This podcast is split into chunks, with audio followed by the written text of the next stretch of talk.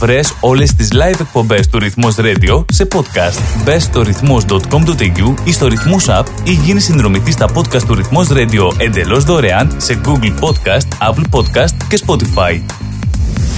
Από το κέντρο της Μελβούρνης για όλη την Αυστραλία. Σίδνεϊ, Πέρθ, Ντάρουιν, Αδελαίδα, Καμπέρα, Χόμπαρτ, Μελβούρνη. Το πιο ελληνικό ραδιοφωνικό breakfast ξεκινάει τώρα στο Ρυθμός Radio με Στράτο Αταλίδη και Νίκο Σαρή. Καλημέρα, παιδιά. Έλα, καλημέρα, καλημέρα. Καλημέρα, όμορφα αγόρια. The Greek Breakfast Show.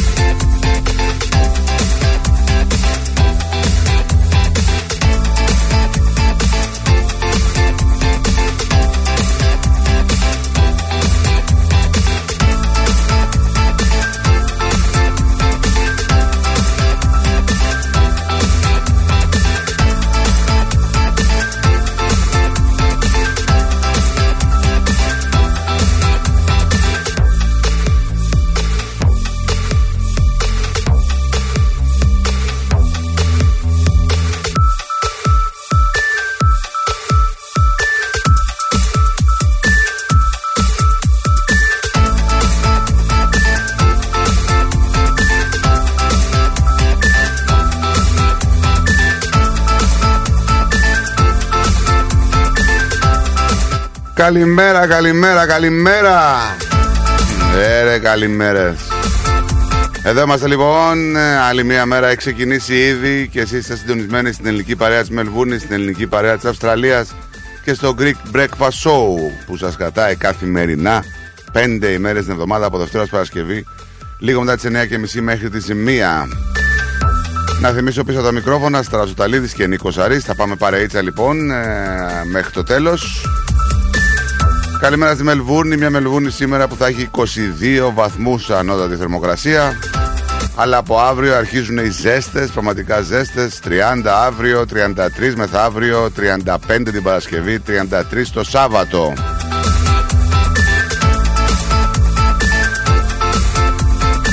Το ίδιο σκηνικό καιρού σε όλη την Αυστραλία εκτός από το Χόμπαρτ όπου το Χόμπαρτ θα έχει 18 βαθμούς σήμερα. Ε, εκεί κάπου θα είναι θερμοκρασία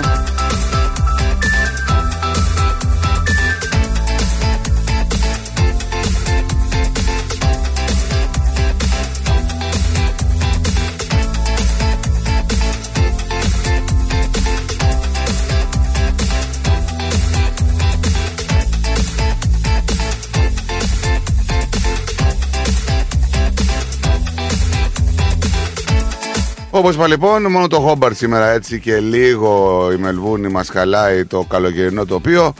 35 βαθμούς θα έχει η Αδελαίδα, πολύ ζεστική. Καλημέρα στην όμορφη Αδελαίδα, σε όλους τους φίλους. Καλημέρα στον Πρίσμπεν στους 30, καλημέρα στην Καμπέρα στους 18. Καλημέρα στον Ντάργουν με 30 βαθμούς σήμερα τον Ντάργουιν. Το Χόμπαρτ όπως είπαμε 18, το Πέρθ 31 και το Σίδνey 30 με καταιγίδες. Παπατζή, για λέγε.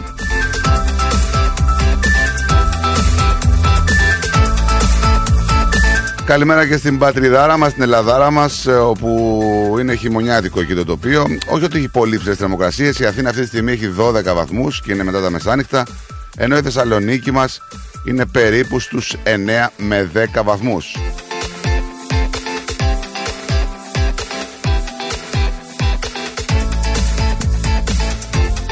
Χρόνια πολλά στους ε, φίλους που έχουν γενέθλια ή εσείς που γιορτάζετε κάποια επέτειο, όποια και αν είναι αυτή. Υπάρχουν ε, επέτειοι πολλοί που μπορούμε να γιορτάσουμε, είτε είναι επέτειο γάμου, είτε είναι επέτειο χωρισμού, κάποιοι τη γιορτάζουν και αυτοί. Να πούμε ότι είναι Παγκόσμια ημέρα κομπούτσας. Τι είναι η κομπούτσα ρε παιδιά; Παγκόσμια μέρα κομπούτσας λέει γιορτάζεται κάθε χρόνο σαν σήμερα για να τιμηθεί και να γίνει γνωστή η κομπούτσα ή η κομπούχα Ένα αρχαίο αψέφημα είναι ποτό, κάτι από την Κίνα έχετε αυτό, με θεραπευτικές ιδιότητες. Πάρε να βγεις την κομπούτσα μου.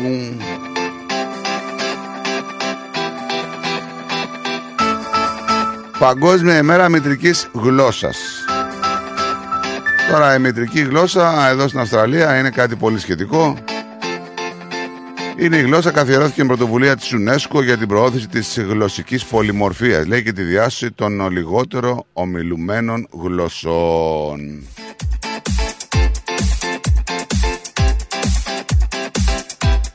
Παγκόσμια ημέρα του ξεναγού, οκ.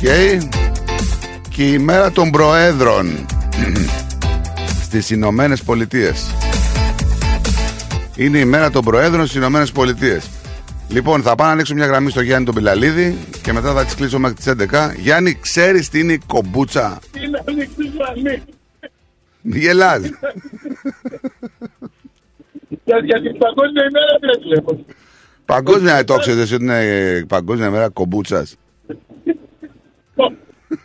Μπορώ, μπορώ να, να κάνω μια παράκληση. Εμείς στην Παρακαλώ, Τούμπα, εγώ πάω να σου πω στην Τούμπα μας σερβίρανε κομπούτσα. Την ήπιαμε. Πολύ καλή. Και μπορώ όχι μέχρι. Περίμενε λίγο. Παρακαλώ πολύ τους ακτίνου ακροατές να μην τον διακόψει και ένα σήμερα έχει και έπια παιδιά. Πείτε το να μιλάει μόνος τους. Τι έγινε, είναι, και- είναι και παγκόσμια ημέρα των Προέδρων σήμερα. Εδώ έχουμε πολλούς στην ε, Αυστραλία. Έχει πολύ πράγμα να ξέρεις. Πολύ πράγμα. Άμα πας εκεί στο Όγλι και πεις, κύριε Πρόεδρε, θα σηκωθούν τουλάχιστον 50 από τις καρέκλες. 50. Και κάθε παρέα έχει από ένα να ξέρεις. Κάθε παρέα. ναι, και ένα μάνατζερ. Έτσι είναι αυτό. Είναι φιλαράκι καλά. Να είστε καλά πρωί-πρωί, ρε φίλε. Να είσαι καλά, ρε Τζόνι. Καλημέρα. Αν σου πω- άμα σου πω τώρα που ήμουν, δηλαδή ότι την πρώτη φορά την κάνω, ήμουν στο τούνελ.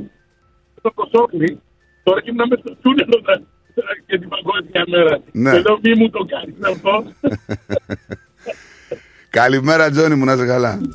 Καλημέρα, Καλημέρα. Ε, μα έτσι να, να κάνουμε.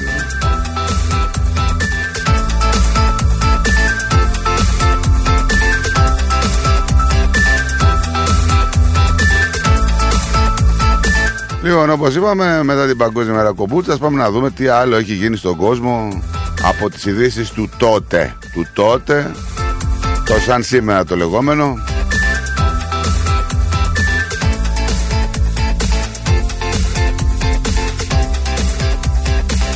Να ξεκινήσουμε από το 1821 που σημαίνει την πρώτη ένοπλη σύγκρουση Ελλήνων υπό τον Βασίλειο Καραβιά και Τούρκων στο γαλάτσι της Μολδοβλαχίας δύο μέρες πριν την έναξη της Επανάστασης από τον Αλέξανδρο Υψηλάντη. 1848 οι Μάρξ και Έγγελς δημοσιεύουν το κομμουνιστικό μανιφέστο τη βίβλο του κομμουνισμού.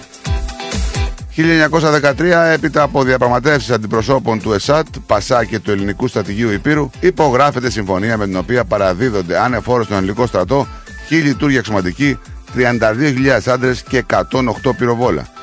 Έτσι, ο ελληνικός στρατός με επικεφαλή τον αρχιστράτηγο διάδοχο Κωνσταντίνο εισέρχεται απελευθερωτής στην πόλη των Ιωαννίνων. 1915 ο Ελευθέρω Βενιζέλος παρετείται ο Πρωθυπουργός κατόπιν διαφωνίας του με τον Βασιλιά Κωνσταντίνο για τη συμμετοχή της Ελλάδας στον Πρώτο Παγκόσμιο Πόλεμο, σηματοδοτώντας την αρχή του εθνικού διχασμού. 1958 ο Άγγλος οικαστικός Τζέραλ Χόρτομ σχεδιάζει το γνωστό σήμα της ειρήνης με το διχαλωτό σχήμα.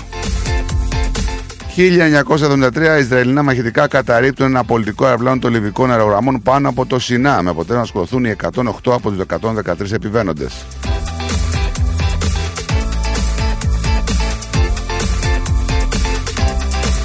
Καλημέρα, καλημέρα κύριε Ηλία μου, αγαπημένα, καλημέρα. Καλημέρα στράτο μου ακούω τα νέα κι εγώ γιατί αυτά που δεν τα μάθω εγώ το έχει γίνει στον κόσμο γι' αυτό σε παίρνω πρωί πρωί Εσύ να κάποια ακούσω τα θυμάσαι νέα. τώρα, κάποια τα θυμάσαι. εσύ. τα, τα θυμάμαι να είσαι καλά Στράτο μου καλό πρόγραμμα ο Νικολάκης μας που βρίσκεται Θα έρθει και αυτό το παλικάρι. Ε, έρχεται και αυτό στον δρόμο τον έπιασε το traffic Ναι, ναι, ναι. ή άργησε, ή άργησε ο Γαλατάς Δεν να ξέρω, περάσει το πρωί. δεν ξέρω τι γίνεται, δεν ξέρω. Λοιπόν, να έχεις καλημέρα Στράτο μου, καλό πρόγραμμα. Γεια σου Θα τα αγαπημένη πούμε κυρία πάλι μας. αύριο. Φι- Γεια σου, φιλάκια, γεια σου. φιλάκια. Γεια χαρά. Γεια. Λοιπόν, εδώ θα είμαστε μαζί με τον Νικόλα που θα καταφτάσει σε λίγο. Λοιπόν, ε, κάπως έτσι εμείς θα πάμε σιγά σιγά σε πρώτο διαφημιστικό διάλειμμα.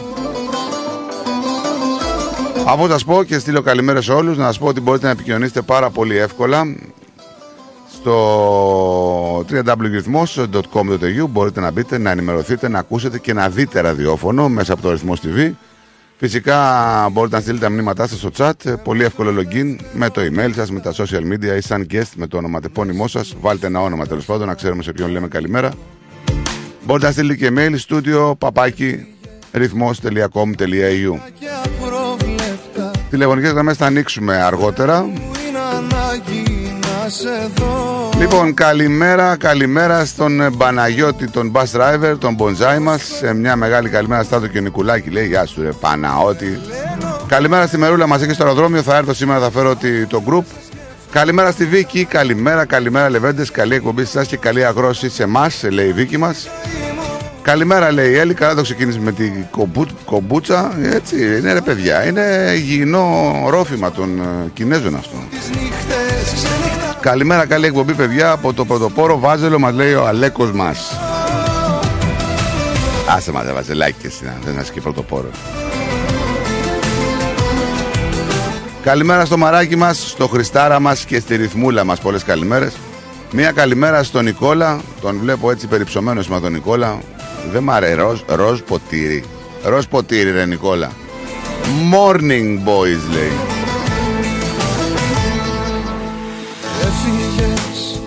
Σε ένα σπίτι πια μόνος μου. Μέρες, ώρες δύσκολες περνώ. Έφυγες και με πνίγει ο πόνος μου. Πόσο θα θέλα να ήσουν τώρα εδώ. Να σου πω πως περνώ. Τρελαίνομαι. Σαν τρελός σε σκέφτομαι τα βράδια Έφυγες και σβήνω στα σκοτάδια. Δίνω τη ζωή μου να σε δω. Σαν τρελός τα πίνω και θα σπάω. Μόνος μου τις νύχτες ξενυχτάω Θα ήθελα να ήσουν τώρα εδώ. Σαν τρελό σε σκέφτομαι τα βράδια Δίνω τη ζωή μου να σε δω. Σαν τρελό τα πίνω και τα σπάω. Θα ήθελα να ήσουν τώρα εδώ. Σαν τρελό σε σκέφτομαι τα βράδια Έφυγε. Λοιπόν, ε, έχουμε πολλά να πούμε. Έχουμε προειδοποιήσεις για νέο καύσωνα.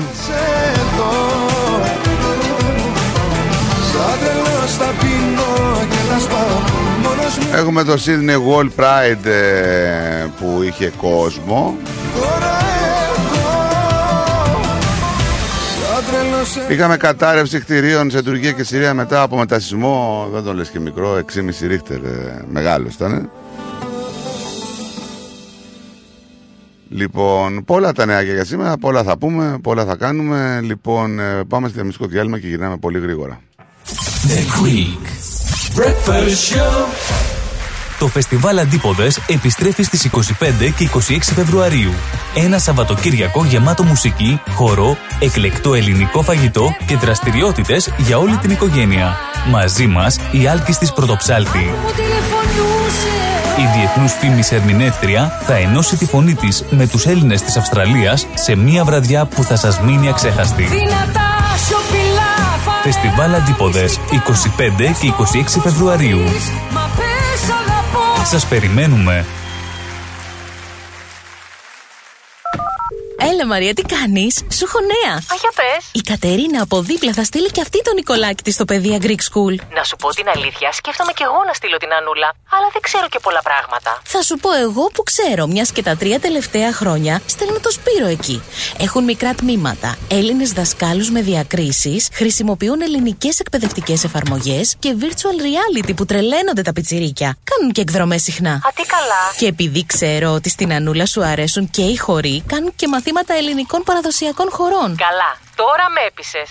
Όχι, τώρα θα σε πείσω. Επειδή ακούς ρυθμό, έχεις και 10% έκπτωση. Δεν το πιστεύω. Πού μπορώ να κάνω εγγραφή; Στο 03 90 28 2088 ή online στο pediagreekschool.org.au Παιδεία Greek School Clayton South. Μαθαίνουμε ελληνικά διασκεδάζοντας. Παιδεία Greek School. Οι εγγραφές ξεκίνησαν. Τώρα στο Παιδεία Greek School μαθαίνουμε και μοντέρνο χορό με το θρηλυκό Άλκη Μάναση από το Dance with Alkis. Γιαούρτι, αν θέλεις Κρεμόδες και απολαυστικό.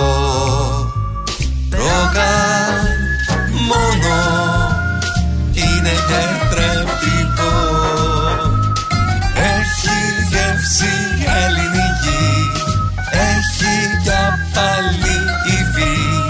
Πόσο μ' αρέσει το γιαούρτι προκάλ Ακολούθησέ μας παντού σε Instagram, Facebook και YouTube. Ρυθμός Radio. Moss Property Consultants. Συμβουλευτική υπηρεσία διαχείρισης ακινήτων. Για να μην έχετε προβλήματα με την ενοικίαση και διαχείριση των ακινήτων σας, η πολυετής πείρα και ο επαγγελματισμός μας εξασφαλίζουν την αξιόπιστη και αποτελεσματική διαχείριση της ακίνητης περιουσίας σας. Αναλαμβάνουμε την επίβλεψη των ακινήτων σας, τη σύνταξη μισθωτικών συμβάσεων, την ίσπραξη των ενοικίων. Φροντίζουμε και διαφυλάσσουμε την ακίνητη περιουσία σας, διασφαλίζουμε τα συμφέροντά σας και διεκπεραιώνουμε με απόλυτη ασφάλεια τις συναλλαγές σας. Moss Property Consultants. Αναλαμβάνουμε εργοστάσια, γραφεία, καταστήματα, οικίες. Εξυπηρετούμε όλες τις περιοχές με υπευθυνότητα και επαγγελματισμό. Τηλέφωνο 9429 4800. 429 Bridge Road, Richmond. Moss Property Consultants. Αξιοπιστία Και ασφάλεια.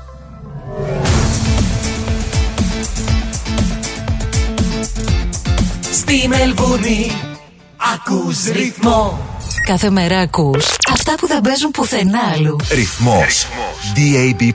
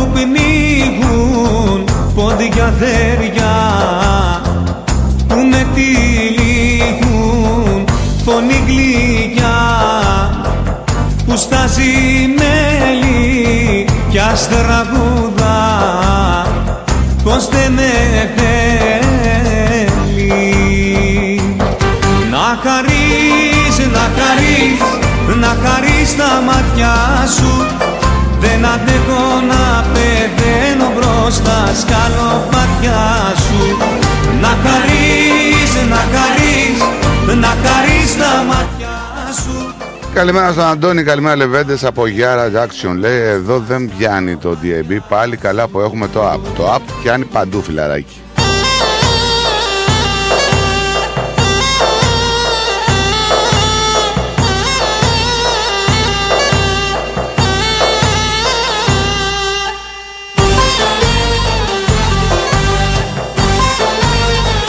Πάμε να δούμε λίγο τις προειδοποιήσεις ε, που έχουμε μετά από όλο αυτό το καλοκαίρι που φέρνεται σιγά σιγά να μας αποχαιρετάει.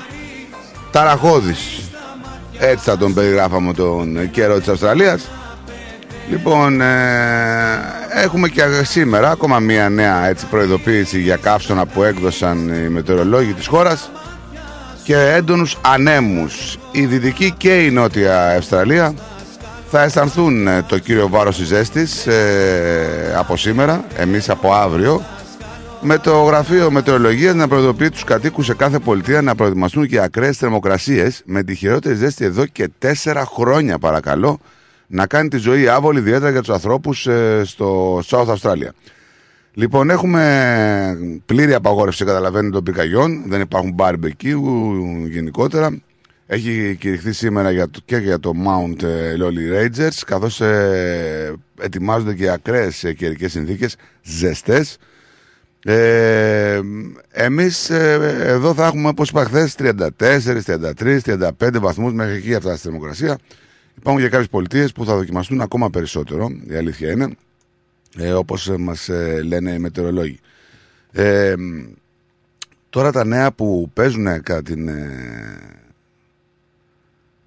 Αυστραλιανή επικράτεια είναι πάρα πολλά. Είχαμε έναν ε, πιτσιρικά ο οποίος ε, αναγκάστηκε να αποβληθεί σε χειρουργική επέμβαση μετά από μια επτώση που είχε εκεί στο Μεξικό. Έχουμε, είχαμε σημαντικές καθυστερήσεις και ένα κυκλοφοριακό χάος καθώς ε, φορτηγό ε, ντελαπάρισε σε αυτοκινητόδρομο της Μελβούνης, θα τα πούμε και στη συνέχεια. Έχουμε τραγική κατάληξη στην αναζήτηση του άντρα που αγνοείται από χθες, θυμάστε, στο ποταμό Μάρεϊ, καθώς ε, αναποδογύρισε η βάρκα που κάνανε το πάρτι, δεν ξέρω τι ήταν αυτό, έπεσε μέσα, ήταν τέσσερις, οι τρεις βγήκαν έξω, τους βρήκαν, ο ένας αγνοούταν από χθες. Δυστυχώς ε, είχαμε τραγική κατάληξη καθώς βρέθηκε η σωρός του άτυχου άντρα. Αυτά είναι τα άσχημα. Έτσι.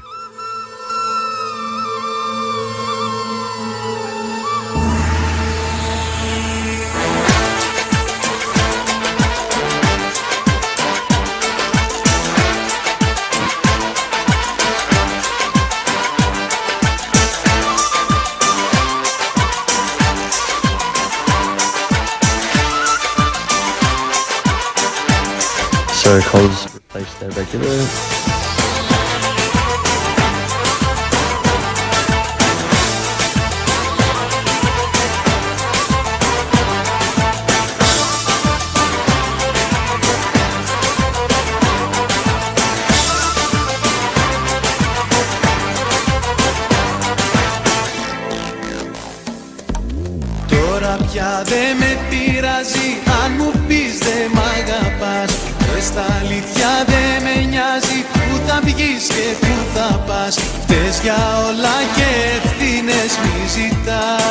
Ζητάς Μη ζητάς Να σε θέλω όπως πρώτα μη ζητάς Μη ζητάς Μέρα με τη μέρα φεύγω από σένα πιο πολύ Μέρα με τη μέρα σπάει το ρωτά μας Είχαμε ένα κατασκηνωτή που υπέστη ιατρικό επεισόδιο αφού χάθηκε σε θαμνώδεις περιοχές στην Πρωτοανατολική Βικτόρια. Διασώθηκε από ελικόπτερο της αστυνομίας. 49 χρόνων ο άνθρωπος έκανε ποδήλατο, αυτό το, τα bike, ε, τα super, δεν ξέρω πώς λέγονται. Ε, με δύο φίλους του ενώ βρισκόταν σε κάμπινγκ εκεί στο Γκάμπενβέιλ όταν χάθηκε κοντά στην πίστα εκεί των ποδηλάτων Σύμφωνα με την αστυνομία, ο άντρας πέρασε ώρες περπατώντας προσπαθώντας να βρει τους φίλους του ή το κάμπι του, καθώς είχε ξεμείνει λέει από βενζίνη. Δεν είχε σήμα, δεν μπορούσε να πάρει τηλέφωνο ο άνθρωπος και κατάφερε να επικοινωνήσει με τους φίλους του, αλλά δεν μπόρεσε να επιστρέψει σε αυτούς. Όταν άρχισε το ιατρικό επεισόδιο γύρω στις 10, κάλεσε το Triple Zero. Η αστυνομία χρησιμοποίησε τη θέση GPS στο τηλέφωνο του άντρα για να τον βρει με το ελικόπτερο. Εντάξει, ήταν και γάτος. Άναψε και φωτιά εκεί κοντά για να βοηθήσει τους διασώστες να τον ευρούνε. Η αστυνομία τον εντόπισε περίπου στις μία και μισή και κατάφερε να τον βγάλει έτσι με ένα ελικόπτερο. Κατάφερε το ελικόπτερο να προσγειωθεί σε ένα ξέφωτο. Μεταφέρθηκε στο νοσοκομείο ο άνθρωπος, λαμβάνει θεραπεία για αφυδάτωση και παρακολουθείται.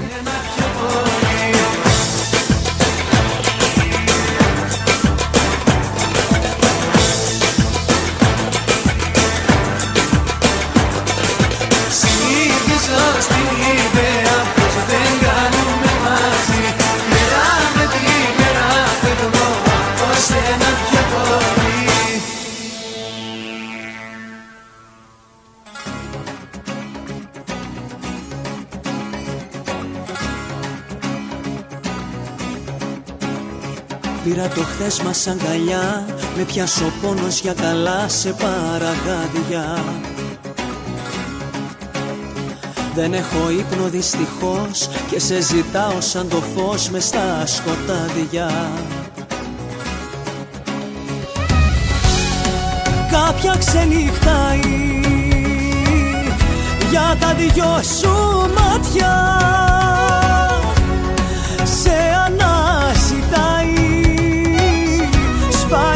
μικρά κομμάτια Κάποια ξενυχτάει στο παραθύρο σου Να σε μη ζητάει έστω μόνο στο όνειρό σου Να αγαπήσω πάλι δεν θα Να είστε μια καλημέρα στο φίλο μου τον Βάζελο, τον Δημήτρη. Καλημέρα φίλοι μου και καλή εκπομπή. Καλημέρα και σε ένα καλή δουλίτσα να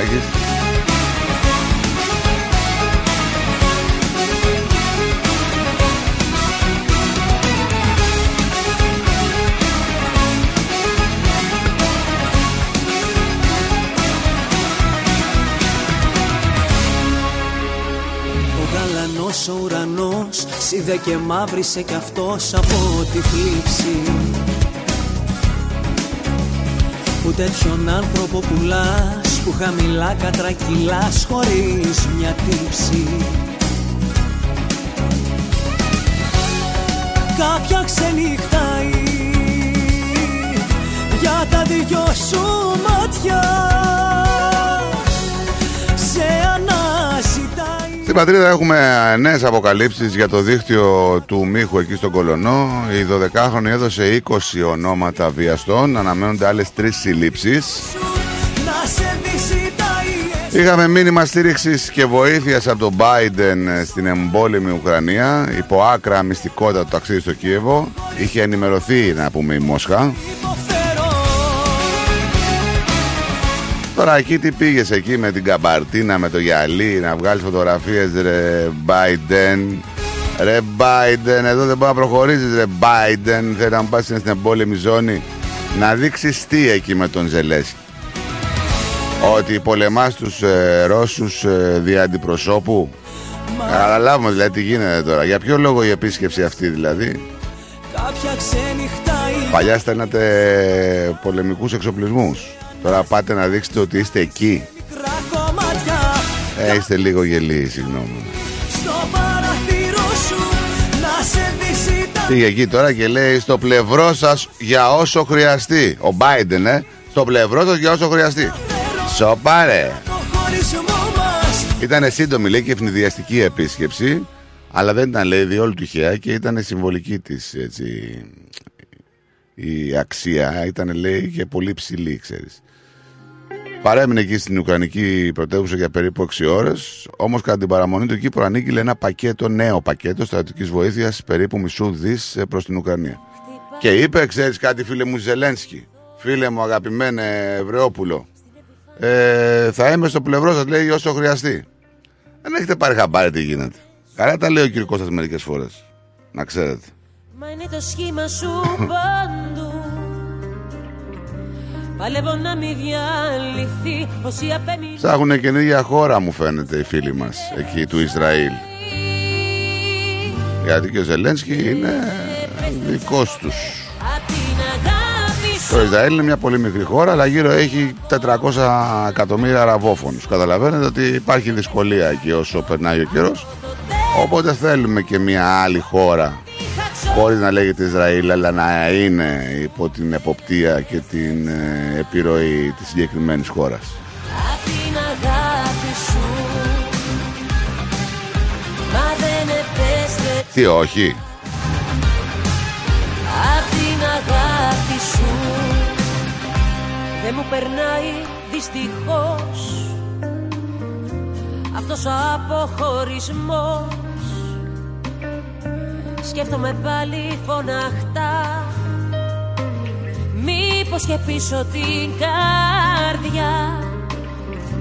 Να πάρει ανάποδες στροφές Από εσένα και το χθες. Από εσένα και το χθες. Δεν επέστρεψα ποτέ Απ' την αγάπη σου.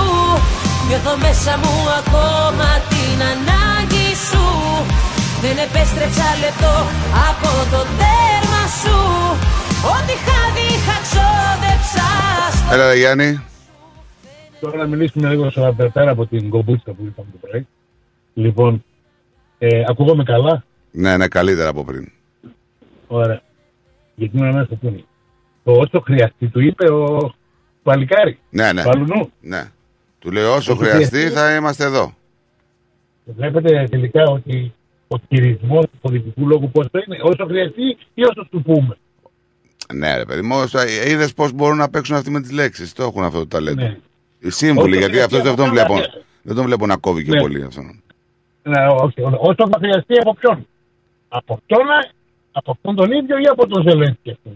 Όχι, όχι, από αυτόν Όσο τον ίδιο. χρειαστεί- Από Όσο αυτόν- χρειαστεί ο Ζελένσκι ή ο αυτός ο. ο Ναι, εαυτός του. εννοείς θα σε βοηθήσουμε Ζελένσκι όσο χρειαστεί ή θα βοηθήσουν την Ουκρανία όσο χρειαστεί; Ε, καταλαβες. Δηλαδή το, το, το, το χρειαστεί ποιος το ορίζει. Αυτό ή η Ουκρανία, να ξέρουμε. Τι, εγώ νομίζω ότι απαντάει στον εαυτό του αυτός. Ε, κάπως έτσι γίνεται. Και, ε, να σου πω κάτι. Το ζήτημα ρε, στράτο και φίλοι ό,τι ακούτε, είναι ότι ε, εμείς σαν λαός δεν το, δεν το έχουμε συνειδητοποιήσει ακόμα παράδειγμα χάρη ότι πραγματικά κάποιοι μας δεν έκανε από πολύ πολύ πιο νωρίς και κάποιοι κόψονται από τώρα δηλαδή. Ξαφνικά γίνανε εθνοπατέρες. Κάποιοι λέγανε λοιπόν και τους στέλνανε σε άλλες, αυτό που το έχουμε πάρα πολλές φορές, σε άλλες χώρες πήγαινε στη Μόσχα, ρε, τάδε, έτσι και αλλιώς, ότι δεν ορίζουμε τις εκλογές μας εμείς, αλλά μας, οι άλλοι ψηφίζουν για μας και τους και τους κράζαμε, καταλάβει τώρα τι λέω. Τώρα όμως, οι αυτοί που κράζανε πολύ έχουν γίνει ξαφνικά, αμάν, εμείς οι Έλληνες και δεν είναι ποτέ νιώθω. Καταλαβαίνετε τι λέω; Ναι, ναι, ναι.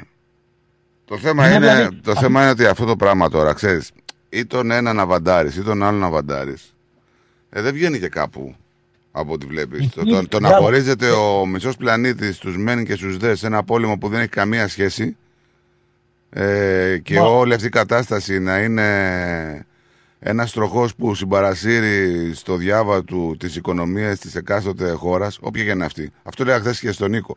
Δηλαδή, θα έλεγες άμα γίνει ένας πόλεμος στην Ουκρανία, ξέρω εγώ, άμα μου το έλεγες θα είχε επιπτώσεις οικονομικές στην Αυστραλία, θα έλεγες έλα μόνο τώρα. Τι δουλειά έχει η Αυστραλία με εκεί πέρα πάνω. Και όμως είδες ότι, Ακριβώς. είδες ότι έχουμε οικονομικές επιπτώσεις από αυτόν τον πόλεμο. Τώρα γιατί είναι άλλο, άλλο παπά Ευαγγέλιο, γιατί τις έχουμε; Και- και- Για, γιατί, γιατί απλά η παγκοσμιοποίηση δεν είναι γεγονός. Ένα. Σταθερά δεν μπορεί, μπορείς στην άκραξη να έκανες. δεν αυτά. ε, Αυτοί το έχουν στο δικό του το μυαλό και, στο, δικό- και στα δικά του σχέδια το έχουν σχεδόν ολοκληρώσει. Ένα. Και το δεύτερο και το σημαντικότερο είναι ότι και στις μικρότερες κοινωνίες τι δικέ μας δεν πρέπει να είμαστε έτσι. Δηλαδή να μην είμαστε χωρισμένοι. Αυτό είναι. Καλά, αυτό Κράζουμε τώρα, όλοι μαζί. αυτό τώρα είναι πολύ συχνό φαινόμενο. Το βλέπεις ε, ακόμα και από το πιο έτσι μικρό Από που είναι γράμμα. οι κοινότητες, ξέρω εγώ. Έτσι. Και χωρίζονται μεταξύ. Αυτό το έχει ο άνθρωπος γενικότερα. Θέλει να έχει Ναι. κάτι δικό του. Να μην είναι δηλαδή συντεταγμένος με μια άλλη κοινότητα που είναι κάποιος άλλος που δεν γουστάρει. Α, δεν σε γουστάρω σένα, ασχέτως αν η κοινότητα, ξέρω εγώ, δημιουργεί και κάνει πράγματα πολύ καλά, εγώ θα κάνω το δικό μου. Α, δεν είναι έτσι. Έτσι, έτσι, έτσι, έτσι. Δεν είναι έτσι. Έτσι ακριβώς. Λοιπόν, αυτά. Γεια σου, Καλημέρα, Τζον. καλημέρα, Καλημέρα.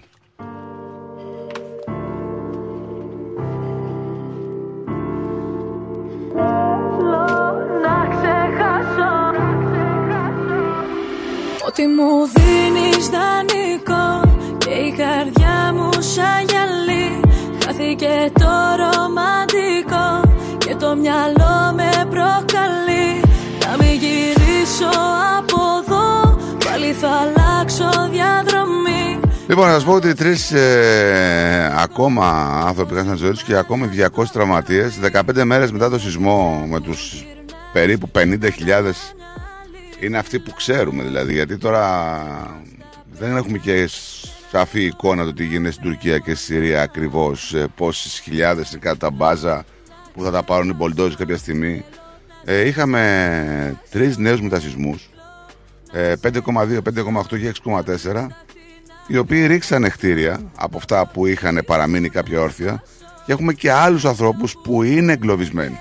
Καταλαβαίνετε τώρα δηλαδή τι έχει γίνει έτσι. Απανοτήσεις μη 6,4, 5,8 και 5,2 χτύπησαν Αντιόχεια και άλλες έτσι, περιοχές εκεί κοντά. Άκουγα, καλημέρα, Καλημέρα. άκουγα εχθές ε, από ένα τουρκικό κανάλι εξαγχιστίας, δηλαδή ένας συνάδελφος Αφγανός το άκουγε και μιλούσαν ε, στα τουρκικά, καταλάβαινε ο άνθρωπος και έλεγε ότι οι νεκροί θα ξεπεράσουν τις 100.000. Ναι και πάλι δεν θα έχουμε σαφή εικόνα. Ήτανε, ήταν ένα μέρος που στην ουσία μπορεί μια, να ζούσε μια τετραμελής οικογένεια αλλά φιλοξενούσε πάρα πολλούς ανθρώπους οι οποίοι δεν είχαν μόνιμη διαμονή.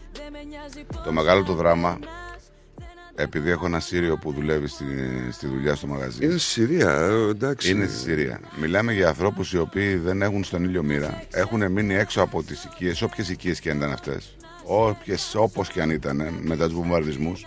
Είχαν δηλαδή οι άνθρωποι τα δικά τους προβλήματα. Μένανε σε κάποια καταλήμματα τα οποία ήταν προχείρως έτσι φτιαγμένα, επισκευασμένα μετά από του βομβαρδισμούς που έχουν γίνει τόσα χρόνια εκεί στη Συρία. Ήρθε ο σεισμός, μείναν έξω τα σπίτια τους και καταλαβαίνεις ότι εκτός ότι από... δεν υπάρχει βοήθεια από τη Συριακή κυβέρνηση, γιατί δεν υπάρχει κάποια έτσι. Δεν μπορούν να κάνουν και επίσημη- τίποτα. Δεν, είναι... Δεν υπάρχει και βοήθεια από κανέναν. Δηλαδή, Ξέρεις όλες τι; οι βοήθειες πηγαίνουν προς την Τουρκία. Στη Συρία δεν Η βοηθάει τραγωδία κανένας. ξέρεις ποια είναι; Ότι έχει τους αντικαθεστωτικούς τους αντάρτες σε, σε κάθε περίπτωση οι οποίοι εμποδίζουν και την διέλευση υπάρχουν δύο-τρία σημεία λέει τα οποία μπορούν να περάσουν οι ανθρωπιστικές βοήθειες τα οποία ελέγχονται από τους παραστρατιωτικούς είναι αντικυβερνώντες οι οποίοι δεν επιτρέπουν τη βοήθεια δηλαδή είναι, Άστο, είναι- είναι τραγικό το πράγμα Τα πράγματα στη Συρία είναι τραγικά. και να σου πω και κάτι ότι η Τουρκία δεν έχει σταματήσει να χτυπάει τη Συρία και σε όλη αυτή τη διάρκεια, έτσι. Όλη Οι τη μάχες Συρία- μένονται. Όλη τη Συρία χτυπάνε. Ναι, όλοι μένονται. Και ο άλλος κάνει βόλτες, πάει στο Ζελένσκι και του λέει: Είμαι εδώ, λέει, όσο χρειαστεί. Ο Μπάιντερ. Δηλαδή μου θύμισε, ξέρω εγώ, σαν να πήγε εκεί τώρα και είπε ξανά να λέγε εδώ θα στήσουμε δύο συστοιχίες Patriot. Εδώ θα στήσουμε τα συστήματα τα THAAD. Παραπέρα θα φτιάξουμε ένα εργοστάσιο για, ξέρω εγώ, Άμπραμ σε άρματα μάχης. Δεν θα μου λες- Έχουμε τρεις αεροπορικέ. Δηλαδή, σαν να πήγε εκεί πέρα να του πει τι θα κάνουν. Ε, Έλα πώς; να κάνουμε μια ωραία συζήτηση. Όταν ξεκίνησε ο πόλεμος αυτός, υπήρχαν οι άνθρωποι που λέγανε ότι ξέρεις ε, είναι δικαίωμα της Ουκρανίας να μπει στο ΝΑΤΟ και τέτοια και δεν έχει δικαίωμα ο Πούτιν και όλα καλά και άγια και Αυτό, καθηγιασμένα. αυτό δεν αλλάζει όμως. Δεν αλλάζει αυτό. Κάποια στιγμή λέγαμε λοιπόν ότι η Αμερική είναι πίσω από όλα και είναι μια κίνηση ας πούμε για να ξεκινήσει όχι ο ψυχρός πόλεμος πλέον αλλά ο θερμός πόλεμος απλά η Αμερική βάζει ένα πιόνι μπροστά βάζει μια αιτία και λέει ότι η αιτία αυτή είναι το ΝΑΤΟ και εγώ είμαι πίσω από όλα αλλά δεν θέλω να φαίνομαι Σήμερα όμως, αν ήταν η επόμενη μέρα της έναρξης του πολέμου και ήταν ο Biden ο ίδιος ο οποίος πήγε στην Ουκρανία, τι θα έλεγε Κοίτα, όλος με, ο αυτό, κόσμος; με αυτό το ταξίδι ο Biden είναι σαν να στέλνει ένα μήνυμα ουσιαστικά. Δηλαδή, εγώ κυβερνάω, εγώ είμαι Εγώ μετά τα στη κάνω στιγμή. όλα. Ναι. Εγώ είμαι πίσω απ' όλα. Δηλαδή και δεσμεύεται πλέον ε, που- πολύ ανοιχτά για τη στήριξη Ουκρανίας. Όχι ότι πριν δεν δεσμευόταν, έτσι. Αλλά ε, δεν σου θυμίζει σκηνικά σαν να μην πέρασε ούτε μία μέρα από τότε που οι Ηνωμένες Πολιτείες δεσμευόντουσαν με τον ίδιο τρόπο να στηρίξουν μέχρι τέλους ε, το Βιετνάμ εναντίον των κομμουνιστών, ε, το Ιράκ, ε, το Αφγανιστάν εναντίον των Ταλιμπάν. Αγιόμαστε εμείς. Είδες και στο, στο Αφγανιστάν τι έγινε. Εγγυόντουσαν, εγγυόντουσαν, ξαφνικά τους αφήσαν μια μέρα σύξυλου και φύγαν. Μα δεν νομίζω Δεν ότι υπάρχουν γενικά η καταστροφή. Τώρα υπάρχουν και τεράστια πολύ μεγάλα συμφέροντα όσον αφορά την Ουκρανία, ενδεχομένως και λίγο μεγαλύτερα από ότι στο Αφγανιστάν, έτσι. Αλλά ακόμη και στο Αφγανιστάν, ωραία το παρομοιάζεις, ξέρεις γιατί; Ποιοι ήταν αυτοί που κάνανε στην ουσία, είχαν πόδι μέσα στο Αφγανιστάν, οι Ρώσοι δεν ήτανε. Ναι. Δεν μπορούσε να πάει όταν ε, ήταν η Ρώση, πήγε μετά μου. Ανά κάτι ανάλογο βλέπεις και τώρα. Κατάλαβες. Κάτι ανάλογο δεν είναι και τώρα. Ε, ναι, το, στο ίδιο έργο θεατές, αλλά με άλλους ηθοποιού. Ναι, αλλά αν μιλήσεις με Αφγανούς θα σου πούν ότι εμένα η χώρα μου είναι απλά στα όνειρά μου. Δεν υπάρχει. Απλά δεν υπάρχει. Τη ρημάξανε, την καταστρέψανε. Και μην κοιτάς ας πούμε η Ιουγκοσλαβία που ήταν, η Σερβία που ήταν Ευρώπη στην ουσία και περιτριγυριζόταν από πολιτισμένα κράτη. Εκεί δεν υπάρχει κανένας πολιτισμός. Αφγανιστάν, Τουρκμενιστάν, δεν υπάρχουν κράτη που θα μπορέσουν να στηρίξουν Τέλος πάντων, μια αυτό- χώρα στην ανάπτυξή της. Αλλά Λάδι στη γενικά, φωτιά. Λάδι στη φωτιά. λάδι στη φωτιά αφενός, αφετέρου δεν καταλαβαίνω, ή μάλλον το καταλαβαίνω, γιατί θέλει να επιβάλλει ο Αμερικανός στον πλανήτη ότι αυτός είναι ο σερίφης του κόσμου και κανένας άλλος. Ναι. Έτσι. Που δεν είδα και αντίστοιχη πρόκληση, ας πούμε, από τους Ρώσους. Εντάξει, τι πρόκληση να είσαι από τους Ρώσους. Έχουν μπει σε μια χώρα και. ε, εντάξει. Εγώ δεν είμαι. Δεν σημαίνει ότι επειδή κράζω. Βρε, τον είμαι Biden. κατά κάθε εισβολής, Μπράβο. αλλά Δεν δεν σημαίνει θα... ότι επειδή κράζω το, ε, τον έναν ε, πάω με τον άλλον, έτσι. Όχι, όχι, όχι, δεν κατάλαβες. Σου λέω ότι ό,τι και αν συμβαίνει, ό,τι και αν συμβαίνει, υπάρχουν εισβολές στον κόσμο τις οποίες ενδεχομένως να μην τις μάθουμε και ποτέ. Δι' αντιπροσώπων, δι' αντιπροσώπων. ε, μα Υπάρχουν αυτό γίνεται. αφρικανικές χώρες που ένας εισβάλλει στον άλλον, γίνονται γενοκτονίες, γίνονται τα πάντα, αλλά τους αφήνουμε στη μοίρα τους εμείς οι πολιτισμένοι, εμείς οι καθηγιασμένοι. Καλημέρα σε ένα στράτο και όλη η ρυθμοπαρέα. Σήμερα να μαντέψου, λέει, έπεσε σε κίνηση. Είχε και κίνηση όμως. Ε; Είχε και κίνηση. Ρωτάει ο Βαν Πλοκαμά. Ε, καλά, αυτός είναι γνωστός. Δεν Γιατί, είναι... γιατί ο άνθρωπος δεν είπε κάτι. Αυτός είναι γνωστός. Τι γνωστός είναι; Τι να μαντέψει, τι είναι Τι είναι καταρχήν; γνωστός; Δεν θέλω να πω το επίθετο. Μήπως ε, πρωινό έφαγες; Όχι. Σήμερα ξέρεις τι έχει. ε, Είναι πολύ ωραίο. Είναι πα- παγκόσμια μέρα κομπούτσας. Τι είναι κομπούτσα; Ε, κομπούτσα. Πάρε πιες μια κομπούτσα. Πάρε την κομπούτσα μου. Θα φτιάξω εγώ δικιά μου. Περίμενε ρε φίλε, κάτσε λίγο. Αυτό είναι και λίγο πρόστιχο όπως το λες. Δεν είναι καθόλου πρόσεχο, φίλε. Είναι και κινέζικο αφέψιμο. Ε, το, οποίο, ε, δεν το είπες ε, κινέζικα. το οποίο έχει υγιεινές ιδιότητες. Ναι, ήθελες να πεις ότι είναι κομπούτσα; Είναι κομπούτσα. Δεν... Έτσι όπως το λες, Ε, πάτε- τουρκικό ακούγεται ρε Ε, φίλε. ρε, φίλε. Εμείς τα τονίζουμε αυτά όλα. Όχι, είναι κομπούτσα. Ε, όχι, όχι, όχι. Είναι πιο κινέζικο, κατάλαβες. δεν θα μιλάω, Άμα όχι. το πεις κομπούτσα, Προτιμώ να μιλήσω είναι σαν δηλαδή. να είναι από τα Ιβαλή. Θεσσαλονικιώτικα. Δεν είναι, όχι. Άντε όχι. κομπούτσα, ρε. όχι. Και πιέστη να είναι υγιεινή. Όχι, δεν ξέρω καν τι είναι κομπούτσα, ρε φίλε. Δεν είναι...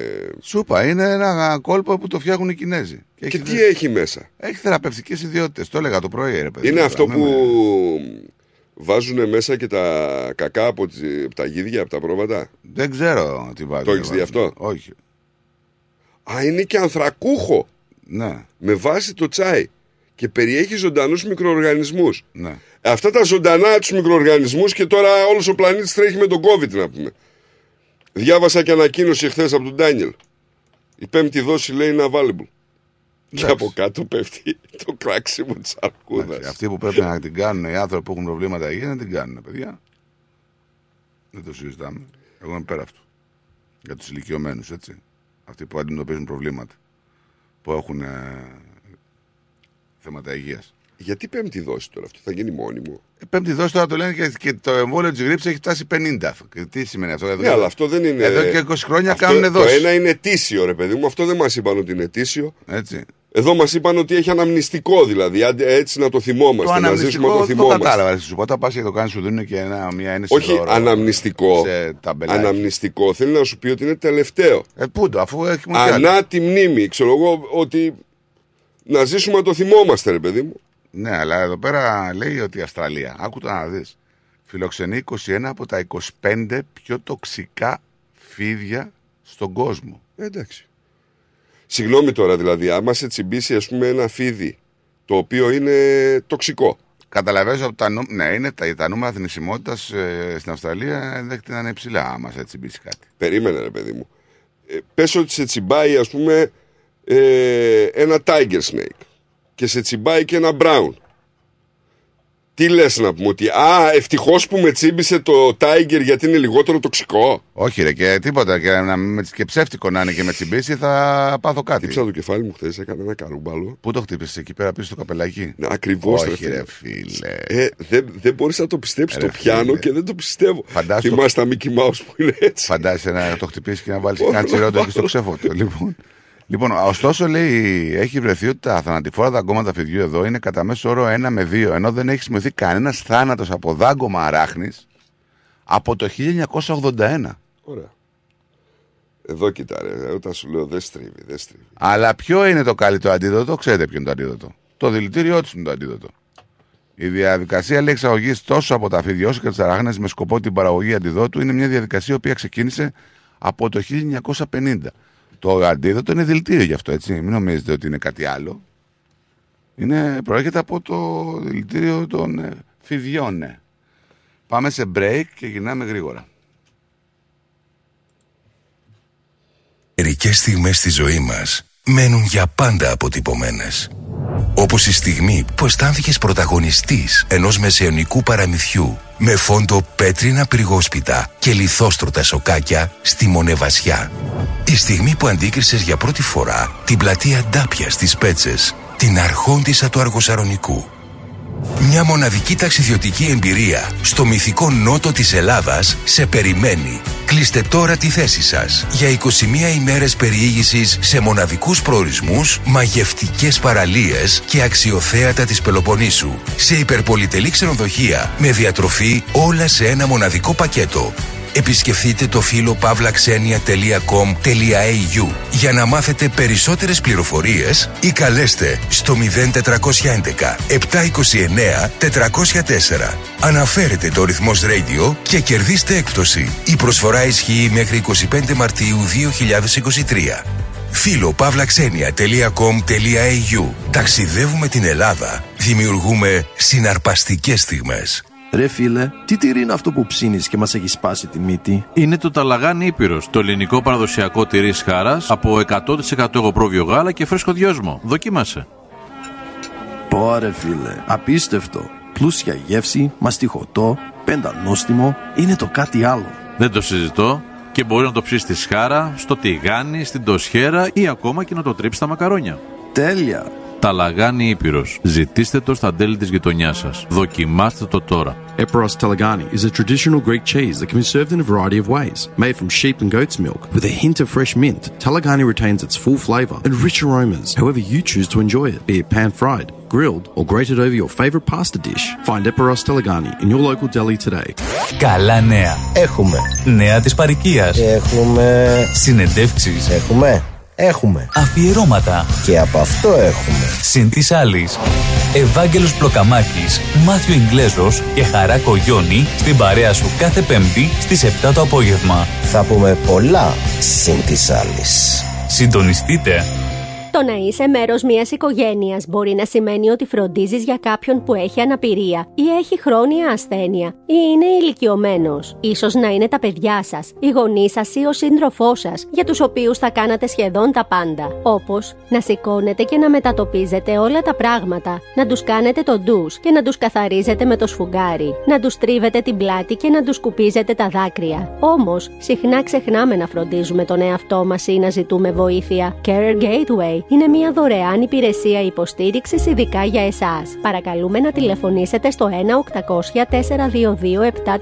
1-800-422-737 ή πηγαίνετε στην ιστοσελίδα carergateway.gov.au. Εγκρίθηκε από την Αυστραλιανή κυβέρνηση Καμπέρα. If you want the best for your loved ones and want them to enjoy their lives within a culturally safe environment, then our home is their home. At Grace of Mary and St. Andrew's Aged Care, we take pride in the genuine care we provide and strive to make your loved ones feel warm, comfortable, and safe, just as they would if they were home. Our home style care is centered around Greek culture and tradition, nurturing an atmosphere of relaxed social interaction and stimulating conversation. Our skilled team of nurses and care staff are committed to ensuring your loved ones are provided with competent and consistent care that focuses on their unique clinical, emotional, and social needs. Grace of Mary and St. Andrew's Aged Care Homes. For inquiries and more details of our services, please visit northerncypriotagedcare.com.au or simply call 9408 8169. We are always happy to chat about how we can help you to ensure quality and enjoyment of life for your most cherished loved ones. A place your loved ones can call home.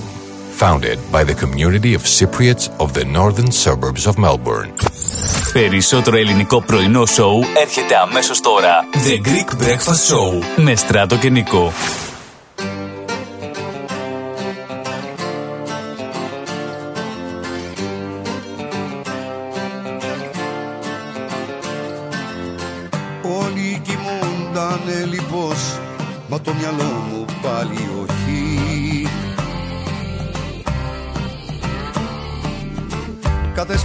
Σπίτι εχθρός όλα σβήνουν φως Μα το μυαλό μου πάλι όχι. Μακρινοί μα και γείτονες μου Δεν ακούνε τις σιωπές μου. Είναι ο ύπνος τους γλυκός Γεμάτη όνειρα η αποχή. Πάνω τα άστρα πεταίνουν που λείπεις εσύ Τα ρολά κατεβαίνουν Μα εγώ διανυκτερεύω αλυτεύω στο χάος Που κρύβει η ψυχή. Κι όλο ξενυχτάω με λάθος ευχή. Πάνω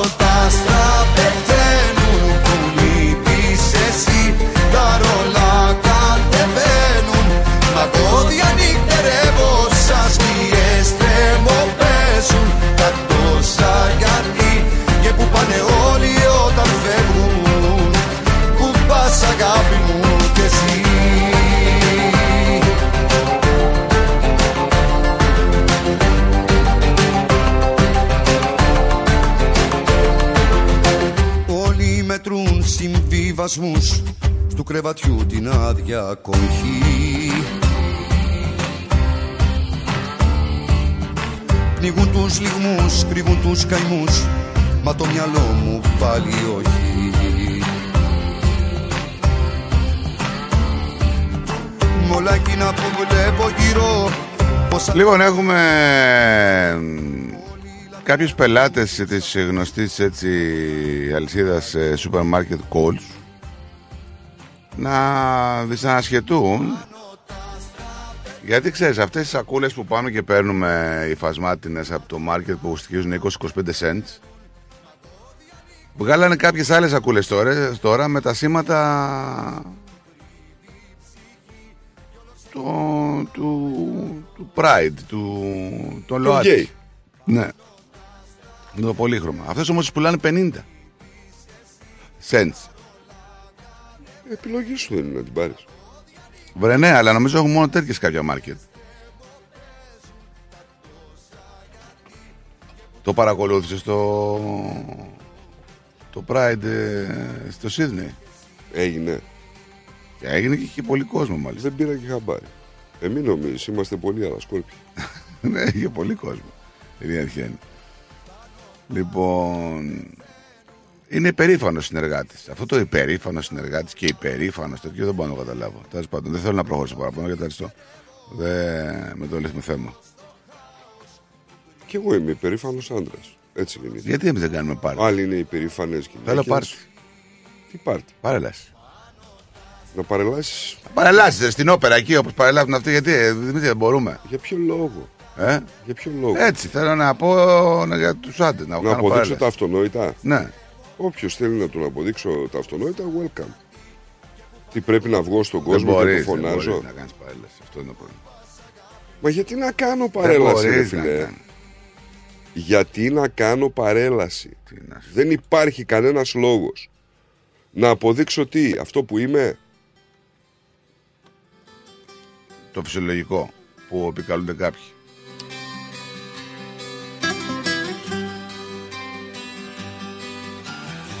Εγώ προσωπι- προσωπικά πιστεύω ότι κάποιοι ε, το γυρνάνε τον μπιφτέκι και για λόγο μόδας.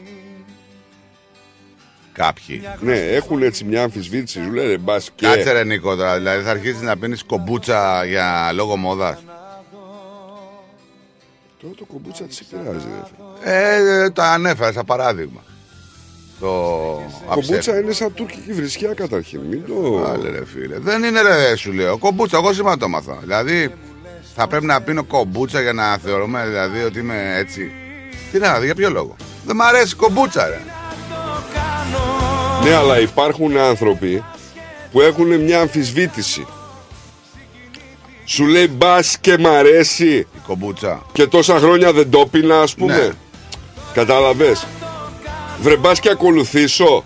Γιατί δεν τον Δεν βλέπω. το ας πούμε, γελάς και- αυτό. Γιατί είχα ένα φίλο που έτσι του άρεσε η κομπούτσα και του λέω τι πίνεις, του λέω τι κομπούτσα, γιατί δεν-» μου λέει έχεις δοκιμάσει κομπούτσα, του λέω όχι. Τότε να μην μιλάς. Σάββατο Τα βλέπεις; Πέντε το πρωί Κάποιος μου χτυπάει λες και έχει χαθεί ή έχει τρελαθεί Εν πάση περιπτώσει, όχι, δεν θέλω να νιώθω περήφανος και αν πάω καμιά φορά στο Coles και μου δώσουν ε, ε, τέτοια σακούλα, θα πω εγώ έχω 25 cents. Θέλετε να τα πάρετε καλώς. Αν δεν θέλετε, βρείτε μου τρόπο να πάρω τα ψώνια γιατί θα φύγω με το καρότσι. Όμως τι να δω Στέκεσαι στην πόρτα Υπάρχει και κάτι πιο απλό, έτσι. Τους τα αφήνεις όπως είναι εκεί τα πράγματα, δεν τα παίρνεις καθόλου και λες: Δεν πειράζει, έχει και απέναντι σούπερ μάρκετ. Τώρα τι να το κάνω Πέντε λεπτά σχεδόν πριν πεθάνω Συγκινήθηκες και απαιτείς κι από πάνω Είναι ένα θέμα όμως. Και πού πάνε αυτά τα έσοδα δηλαδή; Αυτό είναι ένα trademark ας πούμε που παίρνει δικαιώματα; Ναι, ναι, ναι. Σοβαρά. Ναι. Εγώ δεν θέλω να δώσω. Δηλαδή με το στανιό να πούμε να, να χορηγήσω λεφτά.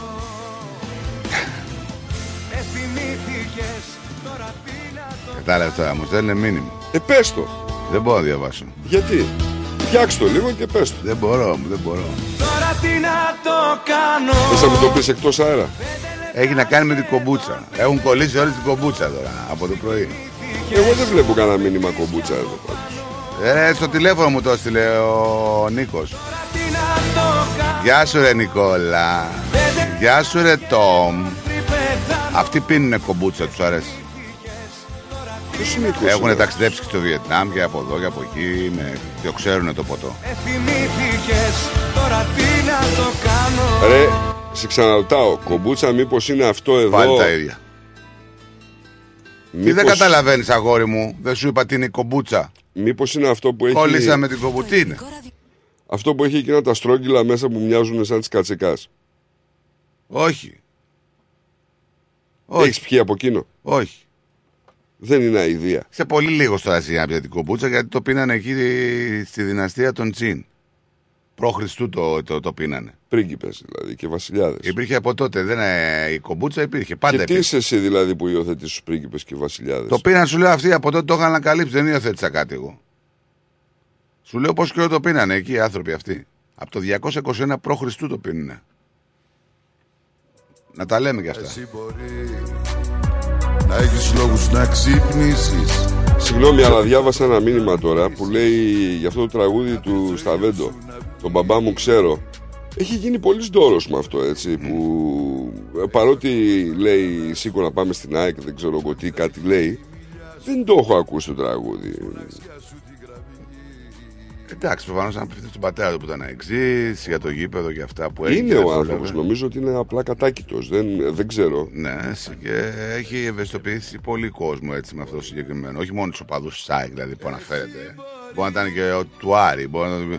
το, τώρα που είπες τέτοιο, είχαμε πάλι επεισόδιο με τραυματισμό Και όχι φιλάθλου του μόνο. Άρη. Ε. Και όχι μόνο. Δεν βάζουμε μυαλό με τίποτα. Και όχι μόνο.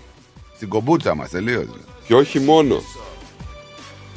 Είχαμε το. Είναι σοβαρά το παιδί τραυματισμένο; Ε, δεν ξέρω τι να πω. ρε. 17 χρονών το όπαδο του Άρη. Να σου πω ότι. Στη Σταυρούπολη έγινε το περιστατικό, στη Σταυρούπολη Θεσσαλονίκη. Σύμφωνα με τα ρεπορτάζ, ε, μια ομάδα τεσσάρων νεαρών προπυλάξε δύο 17χρονου και τραυμάτισε το πρόσωπο των ένα από αυτούς. Το επεισόδιο σημειώθηκε στις 7 η ώρα στην οδό Καραολί και Δημητρίου απέναντι από το Δημαρχείο του Παύλου Μελάς. Εσύ να κάνει γκλινγκλινγκ. Όχι, δεν. Τον χτύπησαν, λέει, στο πρόσωπο, προκαλούσε αιμορραγία. Τέλος πάντων, ε, έτυχε και είναι τραυματισμένο το παιδί. Μπορεί Όλα να είχε αυτά- Άλλη μοίρα, άμα γινόταν κάτι άλλο. Όλα αυτά στην εξέλιξη της δίκης του Άλκη, έτσι. Ναι, ναι. Εσύ μπορεί να το έχεις ήδη καταλάβει Πως η ζωή είναι όποιος Τι προλάβει ήταν ο παδί του Απόλλων Καλαμαριάς ή του Ηρακλή. Δεν ξέρω. Εσύ μπορεί Για την Εγώ ομάδα πώς του να Άρεος μας άχνα σήμερα, έτσι. Εντάξει, δεν Ε, πειράζει. Τι να μιλάμε τώρα για τον Άρη, για τον Πανετολικό και για το τέτοιο που πάει πριν μια νίκη. Εσύ θες να πλασαριστείς, εσύ σε Ποιο μια. πανετολικό, βρε. Ε, ρε φίλε. Ποιο πανετολικό. Τον άλλον και τη γράφει εδώ στο. Εσύ μπορεί Καλημέρα στο Γιάνγκο. να το έχεις ήδη καταλάβει Πως η ζωή είναι όποιος προλάβει Και η αγάπη ακριβή Εσύ μπορεί. Εγώ πως να στο εξηγήσω Χωρίς εσένα πως να ζήσω. Το κόλπο δεν το έχω βρει Εσύ μπορεί.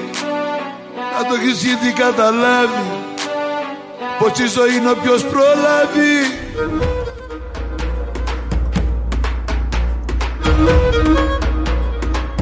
Τραγωδία και εκεί. Πού; Ε, Αυτό. Καλημέρα σας κύριε. Παρέλαση κάνουν τα θέατρα και τα τσίρκο πριν ξεκινήσουν παραστάσεις, λέει ο Μάρκος. Δεν ήξερες δε Γεια σου, Μάρκο. τα γες Έχουν ξεκινήσει οι παραστάσεις. Ψεύτης κόσμος λέει Μα δεν μαθαίνει ο άνθρωπος Αν δεν το δεις να κλαίει Μα δεν μαθαίνει ο Δεν υπάρχει πουθενά μία εκπομπή, τουλάχιστον ελληνική, ένα σίριαλ ελληνικό, που να μην υπάρχουν τουλάχιστον ένας γκέι μέσα. Τι πράγμα; Γιατί έχω κάτι άλλο από πίσω. Δεν υπάρχει ούτε μία εκπομπή, Ναι. ούτε ένα σίριαλ στην ελληνική τηλεόραση που από πίσω να μην υπάρχει κάποιος γκέι. Εντάξει, ρε φίλε. Όχι Οκ. εντάξει, δεν είναι εντάξει. Δεν είναι εντάξει. Δεν Τώρα, είναι να πω, εντάξει. Αφού οι άνθρωποι είναι, μπορούν και λύσονται και αυτά. Δεν μπορεί να πεις είναι ότι αυτό- εντάξει. Δεν μπορεί αυτό. Δεν είναι εντάξει. Σε- Το άλλο η προώθηση, μην, για να μην κάνουμε συζήτηση. Άλλο η προώθηση και άλλο ότι έχουν έτσι. Είναι μερικοί που έχουν υψηλό IQ. Είναι ενοχλητικό. Εντάξει, δεν μπορεί να Αυτός κάνουμε που έχει κάτι. ψηλό IQ δεν το κάνει αυτό. Ακόμα original. Όταν γίνουμε και εμείς εδώ πέρα mix, θα πιούμε μπουμπούτσα, κομπούτσα όπως τη λέτε. Ηχητικό. άνθρωπος Αυτός Παναθηναϊκός δεν είναι. Τι σχέση έχει με την original. Μα για να μάθει ο άνθρωπος Δεν έχω δοκιμάσει, ρε Αντώνη. Απλά σήμερα το είδα. Σαν σήμερα την κομπούτσα. Έχετε κολλήσει όλοι με την κομπούτσα. Καλημέρα, Στάτο και Νίκο. Καλό πρόγραμμα μας λέει ο Αντρέας. Μόνο μην αφήσεις την άγνωστη λέξη να τη δει ο πλάτωνας. Λέει γιατί θα την κάνει και εγώ δεν ξέρω. μαθαίνω Να λιώνω και να χάνομαι Να ζω και να πεθαίνω Να λιώνω και να Έτσι κάνει αυτός παίρνει τις άγνωστες λέξεις και τις τραβάει. να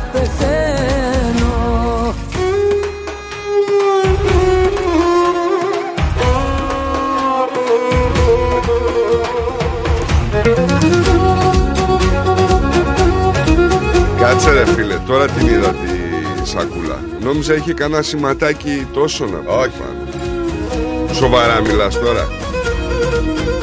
Να σε δω να βγαίνεις με ψώνια με αυτή τη σακούλα Θα σε βγάλω φωτογραφία, θα σε κάνω viral Viral που λέει και ένας φίλος Να λιώνω και να χάνομαι Να ζω και να πεθαίνω Να Δεν ξέρω αν λιώνω είπες ε, αυτό με το εστιατόριο με την κοπέλα που την άφησανε 10 χιλιάρικα για μπουρμπουάρ Όχι.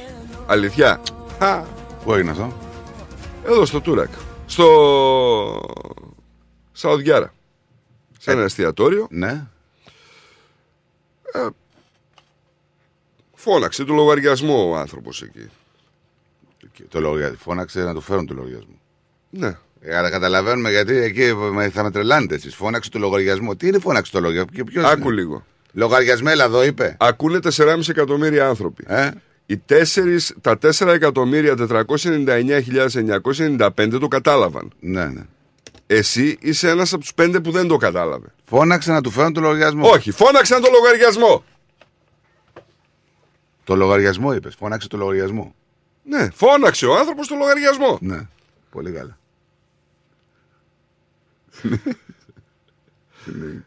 Λοιπόν, πάει η κοπελίτσα η οποία είχε Το λογαριασμό. δώσει όλο της τον εαυτό ρε παιδί μου να εξυπηρετήσει και να κάνει. Ναι.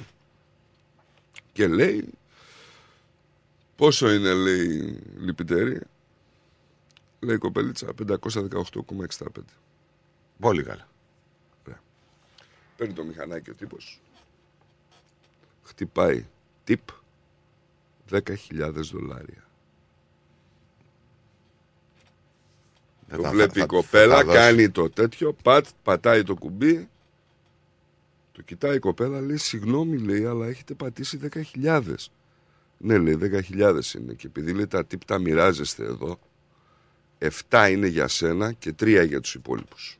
Το είπε στο μαγαζά τώρα, μην τους πάρει τα πάρει Το και τα είπε, και τα τρία, το, γιατί- το, Ναι. Τώρα, ο άλλος άφησε 10 χιλιάρικα ρε φίλε. Μόνο μαγαζά τώρα. Το μηχανάκι είναι του μαγαζά Ήρθανε τώρα, το- όλοι. πέρασε, το μηχανάκι Ήρθαν του μαγαζά. όλοι. Ε, η σερβιτόρα λοιπόν του Γκίλσον, η Σαρλότ. Α, του Γκίλσον. Με πλησίασε κλαίγοντας, λέει, μου έλεγε Είναι αληθινό. Είναι λάθος, λέει, τι να κάνω; Τι κοπέλα μου χαρτονόμημα σου έδωσε να νομίζω ότι είναι ψεύτικο. Λοιπόν, έτσι έγινε. Ο άνθρωπος που άφησε αυτό το φιλοδόρημα είναι ένας νεαρός αυτοδημιούργητος επιχειρηματίας που ασχολείται με κρυπτονομίσματα ο οποίος έχει περισσότερα από 120 εκατομμύρια δολάρια περιουσίας στο Τούρακ. Καλώς.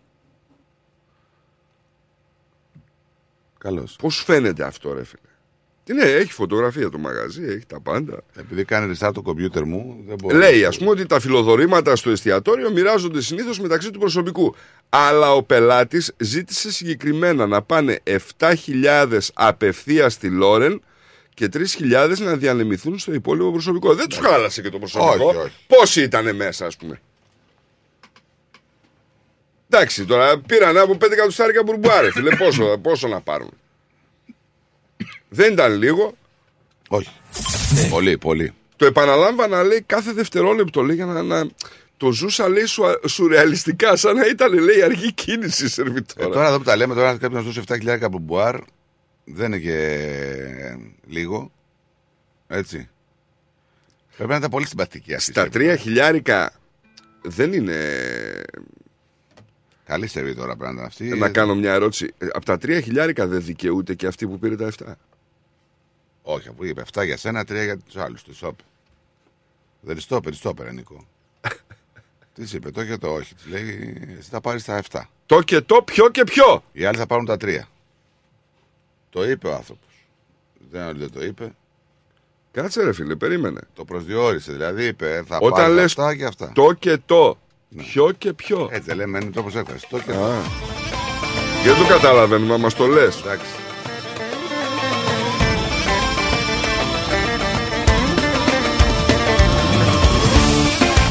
Και εσύ ρε Μαρία Και εσύ.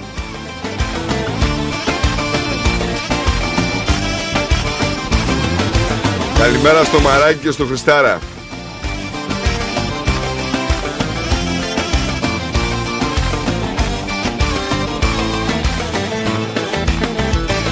Τα μυστικά σου όλα γίναν φανερά Δεν μου λες, τον Μπισμπίκη τον είδες; Έλα, δεν καραγκιόζει λέγει αυτά τώρα μωρέ. Έλα, μωρέ, τι καρακιόζηλικια είναι αυτά. Εγώ, μωρέ. άκου λίγο. Εγώ, ο Μπισμπίκης και η Μαρία του Χριστάρα Ναι. πρέπει να είμαστε τον ίδιο μήνα κοίησης. Γιατί; Και οι τρεις αγκαστρωμένοι είμαστε. Λοιπόν, είχαμε.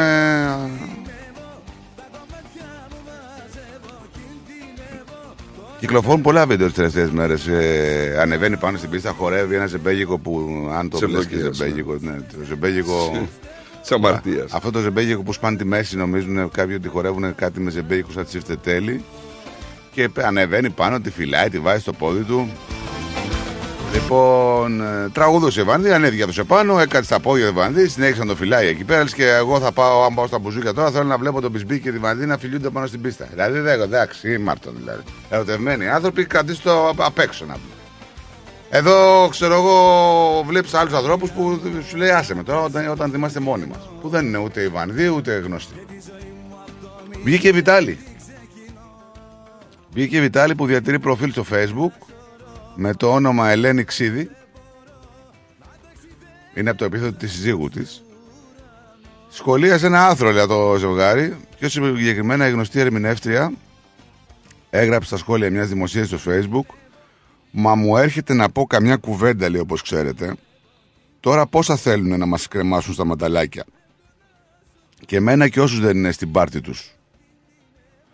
Ηλίθιοι όμως κατά τα άλλα καλλιτέχνης. Για ένα κόσμο ίδιο με αυτούς που δεν ξέρει ούτε πού πατάει, ούτε γιατί γεννήθηκε, ούτε γιατί υπάρχει. Επανήλθε η Βιτάλη μετά, με νέο σχόλιο. Η φωτογραφία λέει μου θύμισε την παραγγελιά. Ο Μπισμπίκ ήταν αγρίμη και η αγαπημένη του τούρλα, λέει ο πισινότη στον κόσμο.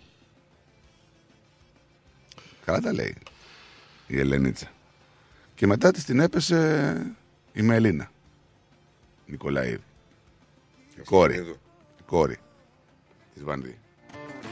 Η Μελίνη Νικολαίδου τι είπε δηλαδή; Ε, υπερασπίσει και τη μάτς προφανώς, παιδί μου. Τώρα για αυτό που έκανε. Έχει Α τα δικαίωμα. παιδιά να ζήσουν τον έρωτά τους και έτσι. Έχει δικαίωμα. Δηλαδή σου λέει γιατί τη λες τη μητέρα μου; Τι Ε, έκανε, δικαίωμα ένα, έχει, ένα αλλά- φιλί έδωσε και με τον αγαπημένο της πάνω στην πίστα.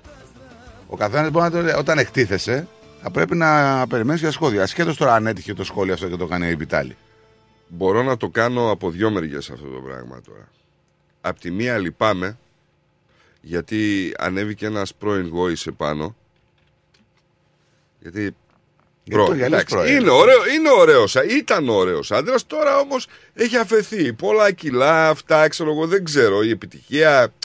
Δεν, Ε, δεν το ήταν τρώει και- το φαΐ του, είναι δεν- καλή δεν ήταν μαγείρισα, και η ποτέ βανδύ, δεν λεπ- ξέρω. Δεν ήταν και ποτέ λεπτός. Ε, ήταν λίγο πιο στεγνός. Τώρα ε, σου λέω ρε εσύ, σαν 8 μήνων έγκυος είναι.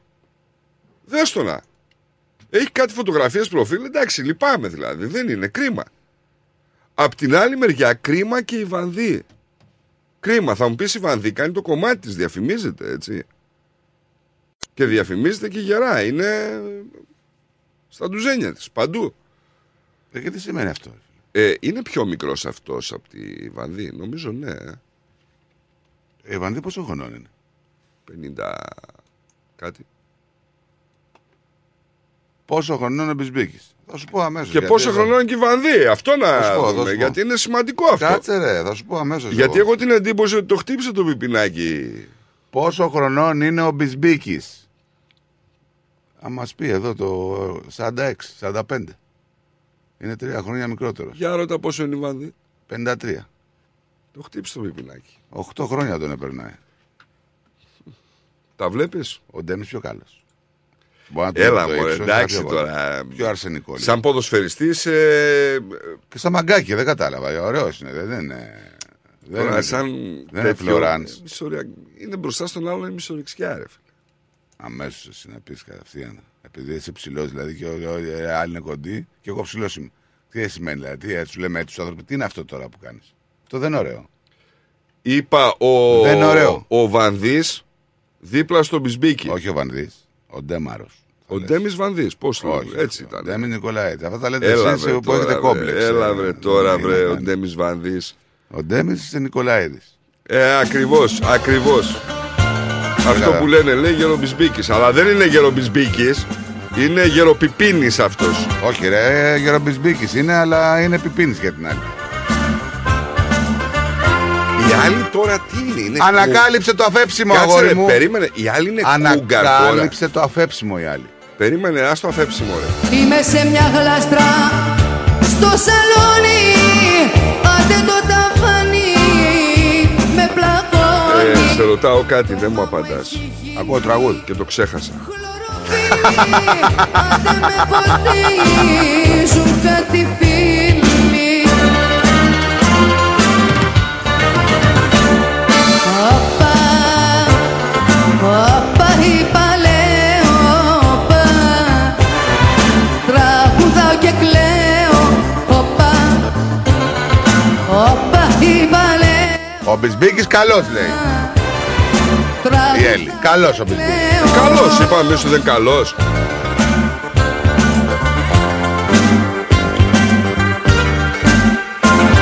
Δηλαδή, η Βανδί τώρα είναι κουγκάρ. Όχι ακόμα, σε λίγο. Τι όχι ακόμα ρε φίλο, 8 χρόνια. Δεν ξέρω πώς πάνε αυτά. Κάτσε, γιαγιά θα γίνει σε λίγο. Πόσο είναι η κόρη; Ε, 20-22, ξέρω. Ορίστε. Θα μπορούσε να ήταν γιαγιά. Με έχει μαραζώσει η ακινησία Ρε, Ακούνε τα Βανδί. πλώσω Τα κλαδιά μου Μου έχουνε κλαδέψει Καλημέρα. Είδες πώς είναι οι γυναίκες, ρε φίλε. Πάνε με μικρότερους έτσι. Ναι. Είναι, Ενώ οι άντρες δεν πάνε. Είναι, είναι σαν τους βρικόλακες. Γιατί- Δηλαδή ενώ- ενώ οι πάνε με άντρες δεν πάνε. νεότερους Οι για άντρες να, δεν πάνε. να ρουφάνε ας πούμε, τα νιάτα του ανθρώπου. Έτσι. Ενώ οι άντρες δεν πάνε. Πάνε μεγαλύτερες.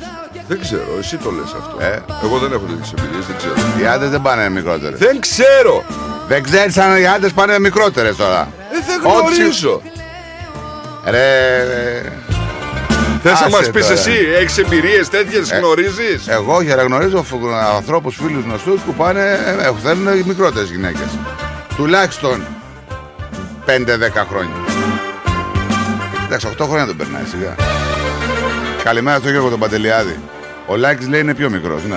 Ναι, ρε φίλε, κάτσε 8 χρόνια. Αλλά όταν αυτή θα είναι 62, αυτός- α, αυ- όταν αυτή θα Τι είναι έπαθες, 60. τι έπαθες; Όταν αυτή θα είναι 60, αυτό θα είναι 52. Πώς θα γίνει. Σιγά τώρα; μου. Ε, δεν είναι σιγά, δεν είναι σιγά. Διατηρείται η Βανδί. Αυτόν δεν τον βλέπω να διατηρείται. Κοίταξε, άκουσε λίγο να σου πω. Διατηρούνται και τα αποξηραμένα. Διατηρείται. Δεν ναι. έχει σημασία Έλα, αυτό. τη βλέπεις. Είναι πολύ καλή τώρα τα, στα... για Ε, 52. πολύ καλή δεν την. ε, Δεν ξέρουμε. Δεν τη βλέπεις τη γυναίκα με ένα δύο χρονών πώς είναι. Σώμα, ωραία Θυμάσαι παρουσία. τον Παπαγιανόπουλο τι έλεγε; Τώρα τι δουλειά έχει Τι η Βανδί με τον χούφτωσες; Παπαγιανόπουλος; Πού να ξέρουμε πώς είναι. Ρε μπορεί δεν να τη είναι βλέπεις λάσπη. ρε, δεν τη βλέπεις ρε. Ε, άλλο τι βλέπεις τώρα. Ε, και τι άλλο τη βλέπεις; Πολλές φορές βλέπεις έναν άνθρωπο Ε, και όχι μετά πάει τώρα. να πούμε ξεβάφεται Γυ- και γίνεται. Γυμνάζεται η γυναίκα, δεν είναι. Ε, Προσέχει τη διατροφή της. είναι Άλλο αυτό. καλλιτέχνης. Αυτό ναι. Εντάξει. Αυτό ναι. Δεν είναι. Αυτό μαζί σου, εντάξει, αλλά δεν ξέρουμε τώρα πώς διατηρείται και τι κάνει.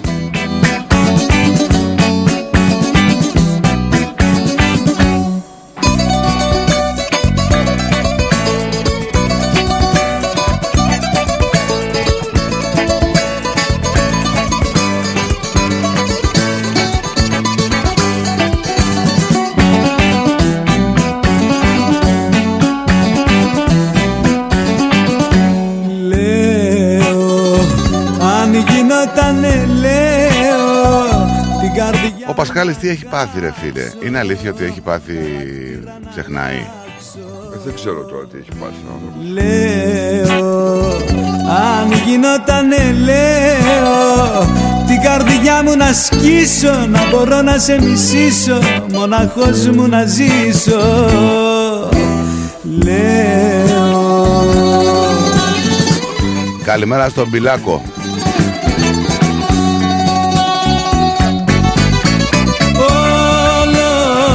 Πουθενά να λέει καλημέρα. Ε, του στείλα εγώ Ναι, καλημέρα. είδες πουθενά να λέει καλημέρα. Όχι. Ε, γιατί το στέλνεις καλημέρα; Έτσι γουστάρω να σου πω. Επειδή είπε ωραίος ο στρατός. Το διάβασα, το διάβασα. Επειδή είπε ωραίος στρατός γι' αυτό τους λες καλημέρα. Μια καλημέρα, Βράδυ έστειλε. από εδώ πέρα να πούμε χωρίς καλημέρα, χωρίς τίποτα. Σ' αγαπώ Πάει αυτός τρώει να πούμε τέσσερα αυγά εκεί πέρα πρωινό όταν θυμηθεί. Άσε μας τώρα. Εντάξει, Καλημέρα λέει Χριστό αδερφέ, στράτη, ορίστε. Ορίστε. ναι. Καλημέρα παλικάρι μου. Μην τους στείλεις καλημέρα γιατί είδες τι λέει. Ε. Να έχει καλημέρα φυσικά ο άνθρωπός μας εδώ γιατί τον αγαπάμε, αλλά άστο άστον.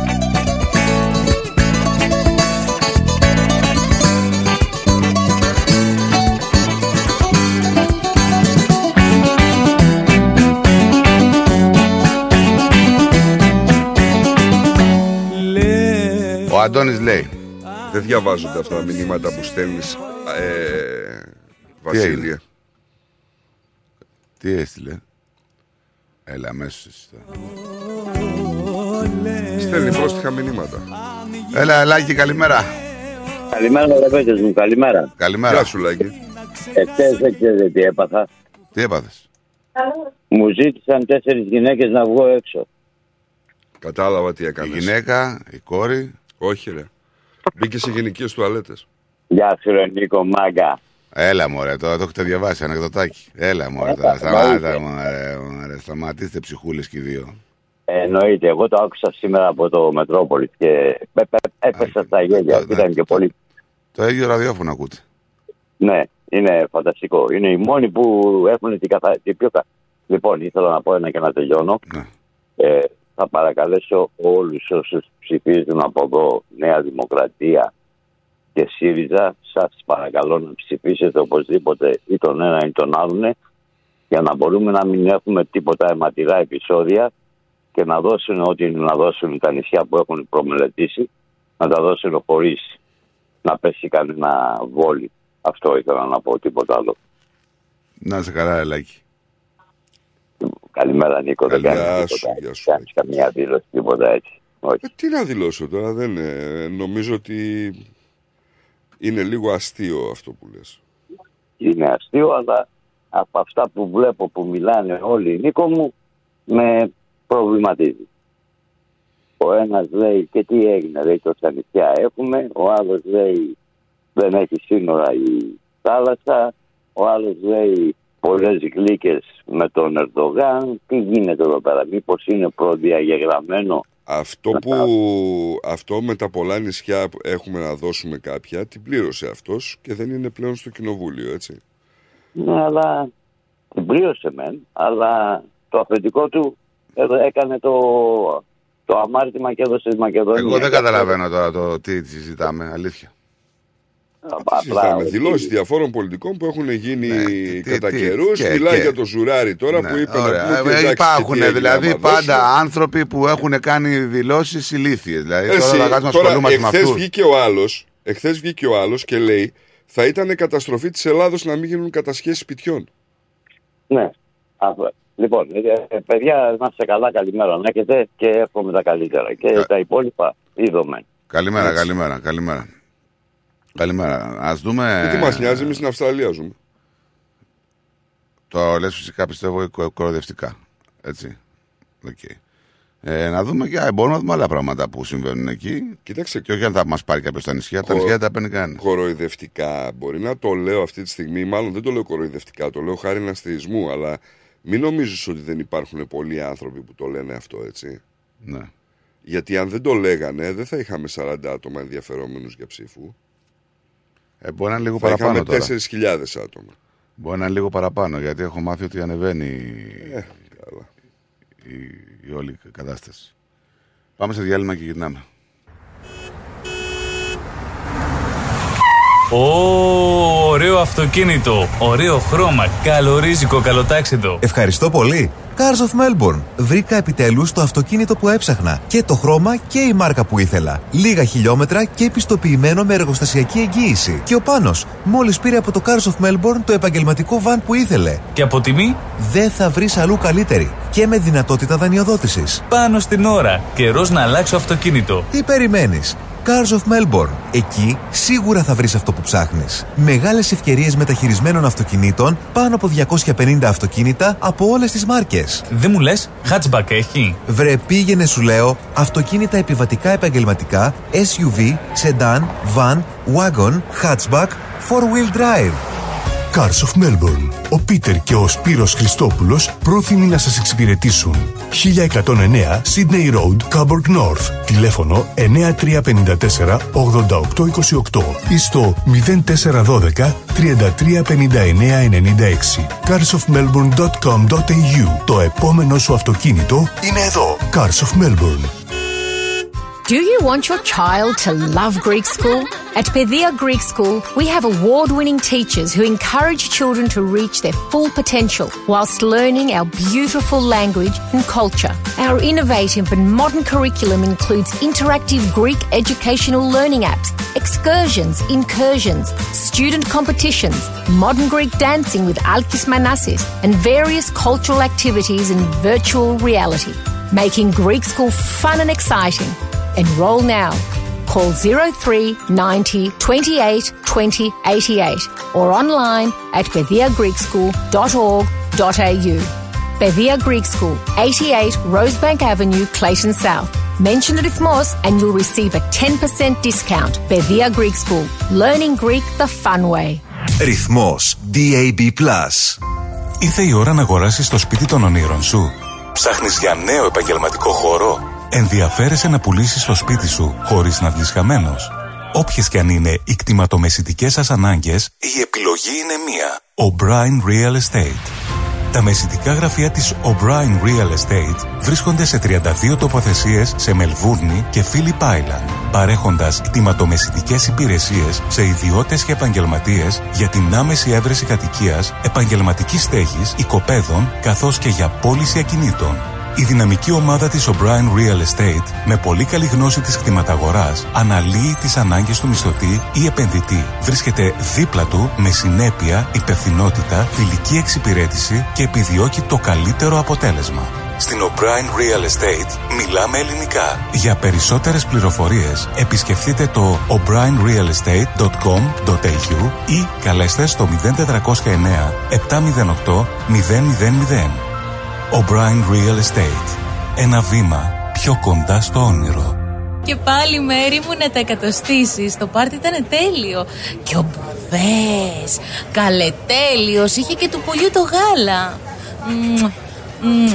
Τα λέμε. Ε; Είδες μπάμπι μου μπουφέ; Και σαλάτες και γύρο Και σουβλάκια και λουκάνικα. Και χταποδάκι και γαρίδες. Και όλα στα κάρβουνα Μπάμπι μου Τα είδα γυναίκα, πήρα κάρτα. Barbecue Brothers Catering. Θα τους φωνάξω για το πάρτι στο εργοστάσιο. Αμάν ρε μπάμπι με το εργοστάσιο Καλέ να μας κανονίσουν το catering για τους αραβώνες της Τζενούλας Και μην ξεχνάς Θέλουμε και για τη βάπτιση της μπουμπούς Για catering που γίνεται θέμα συζήτησης, Barbecue Brothers Catering αναλαμβάνουμε κάθε είδους εκδήλωσης. Με πλούσιο μενού ανάλογα με τις προτιμήσεις σας. Και επειδή η ζωή έχει και δύσκολες στιγμές Αναλαμβάνουμε το φαγητό για κηδείες και μνημόσυνα Στο χώρο επιλογής σας Barbecue Brothers Catering. Δείτε τα πακέτα προσφορών και τις τιμές στο site μας www.barbecuebrothers.com.au ή τηλεφωνήστε στον Ανδρέα στο 0412 445 929. Και τώρα επιστρέφουμε στο Greek Breakfast Show με Στράτο και Νικό, το αγαπημένο ελληνικό πρωινό σοου της Αυστραλίας.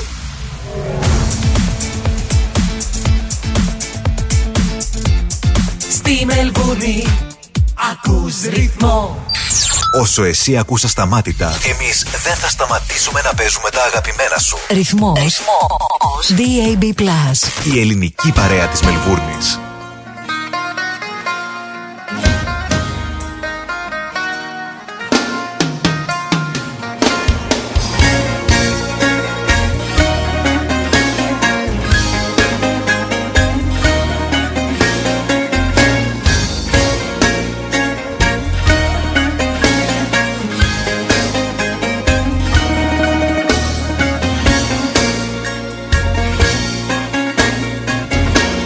Έχω το βλέμμα καρφωμένο στο κενό. Και παίζω θέατρο τον πόνο για να κρύψω.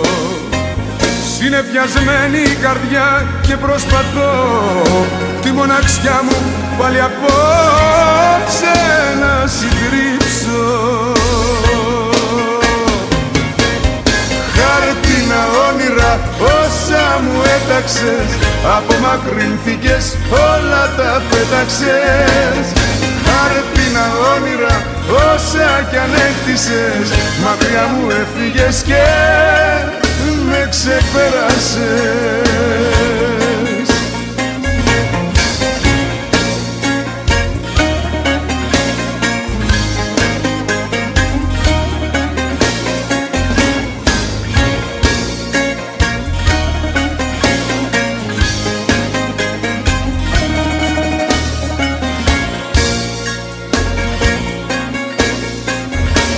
προδοσίας κουβαλάω το σταυρό και το ξημέρωμα τον πόνο αντικρίζω.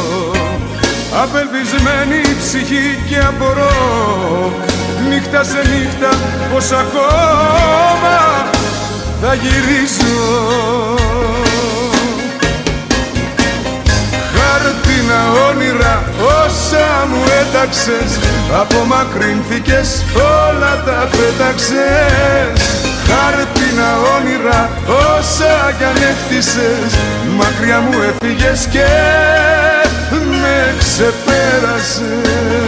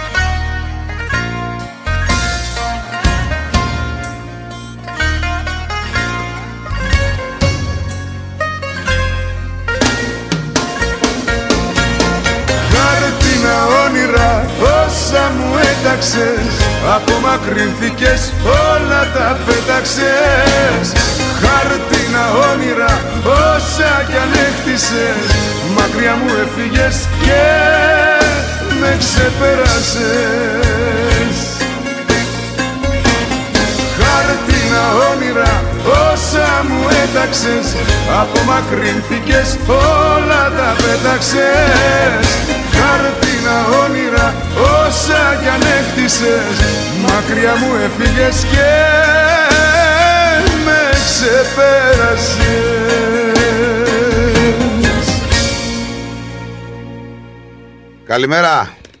Καλημέρα. Καλώς την. Καλημέρα Καλημέρα, καλημέρα. Καλημέρα, καλημέρα. Τι κάνεις; Αδαμαντίδης, ωραίος. Καλώ και αυτός θα κάνει, θα κάνει. Πολύ μ' αρέσει. Ε. Τι κάνετε; Καλά είμαστε, εσύ τι κάνεις; Δόξα τω Θεώ. Έτσι, μπράβο. Καλά είμαστε. Λέω να πάρω μια καλημέρα να πω. Καλά έκανες. Και πάλι σεισμός, ε, στη Τουρκία. Πάλι. Ε, με τα σεισμοί είναι αυτή, ακόμα θα έχει πολλούς ακόμα. Θεός φυλάξει. Ah, well. Πού πας; Δεν μπορεί κάτι ηφαίστειο από κάτω. Α, δεν, δεν, δεν ξέρω τώρα. Τουρκικές Εκεί, πλάκες. είναι εκεί, έχει μεγάλα ρήγματα. Έχει, έχει. Τι να κάνουμε; Καλά είμαστε εδώ εμείς. Δεν γίνονται σεισμοί εδώ. Εντάξει, μου εμείς καλά είμαστε, οι άλλοι δεν είναι. Αλλά όσο να Ναι, είναι. ναι. Και αυτά, παιδιά, εγώ δεν ξέρω άλλο τίποτα. Να, να έχετε πήγες μια καλή πουθενά, πήγες μέρα. πουθενά, πήγες Εντάξει, πουθενά. όλα. Και Με εσύ. βιάζεις καμιά φορά και αυτά που ξέρω τα ξεχνάω. γρήγορα, γρήγορα, γρήγορα μου λες. Έτσι. Κάτω. Έλα, Ακούς, ακούει.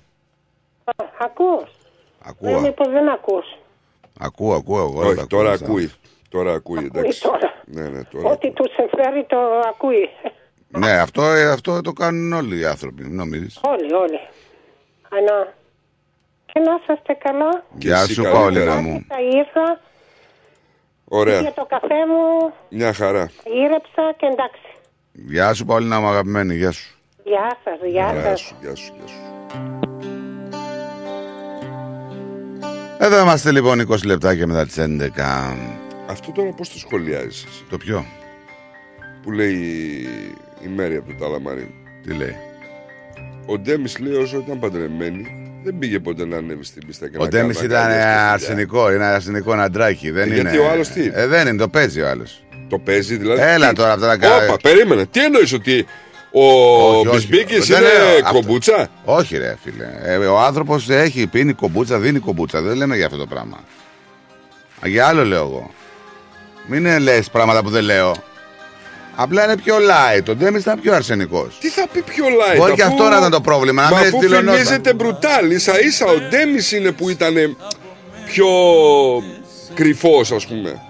Ο Ντέμις ήταν ε, αρσενικός. Δεν εκδήλωνε την αγάπη έτσι φορά παρτίδα παντού. Τι είναι αυτό τώρα. Ούτε εμένα μ' αρέσει. Δεν θα το κάνω Αυτός- ποτέ στη ζωή μου δηλαδή. Περίμενε ρε παιδί μου, αυτός ε, λέει ότι είναι αρσενικός και το διαφημίζει ξέρω εγώ. Ο Ντέμις γιατί δεν το διαφήμιζε. Υπάρχουν άνθρωποι που Μήπως έχουν. συνέβαινε κάτι. Υπάρχουν άνθρωποι που είναι μαζεμένοι και έχουν κόμπλεξ με τις εκδηλώσεις αγάπης. Και εγώ είμαι ένας από αυτούς. Δηλαδή δεν μ' αρέσει να, με- να, να προχωράω χεράκι-χεράκι. Εσύ προχωράς, έχω δει χεράκι-χεράκι. Ναι. Εγώ δεν το κάνω ποτέ. Ε, δεν είναι ντροπή. Όχι, δεν σου πω εγώ ότι είναι ντροπή. Εγώ σου λέω, είπα, υπάρχουν κάποιοι που έχουν κόμπλεξ με τις εκδηλώσεις αγάπης. Δεν σημαίνει ότι δεν αγαπάνε τον άνθρωπό τους. Καθόμαστε μένεις δυο Δώσε μου λιγάκι ουρανό Λοιπόν, ε, πάμε και στα άλλα θεματάκια που μας έρχονται από την επικαιρότητα. Είπαμε ότι η 12χρονη έδωσε άλλα 20 ονόματα, αναμένονται άλλες τρεις συλλήψεις έτσι εκεί στον Κολονό.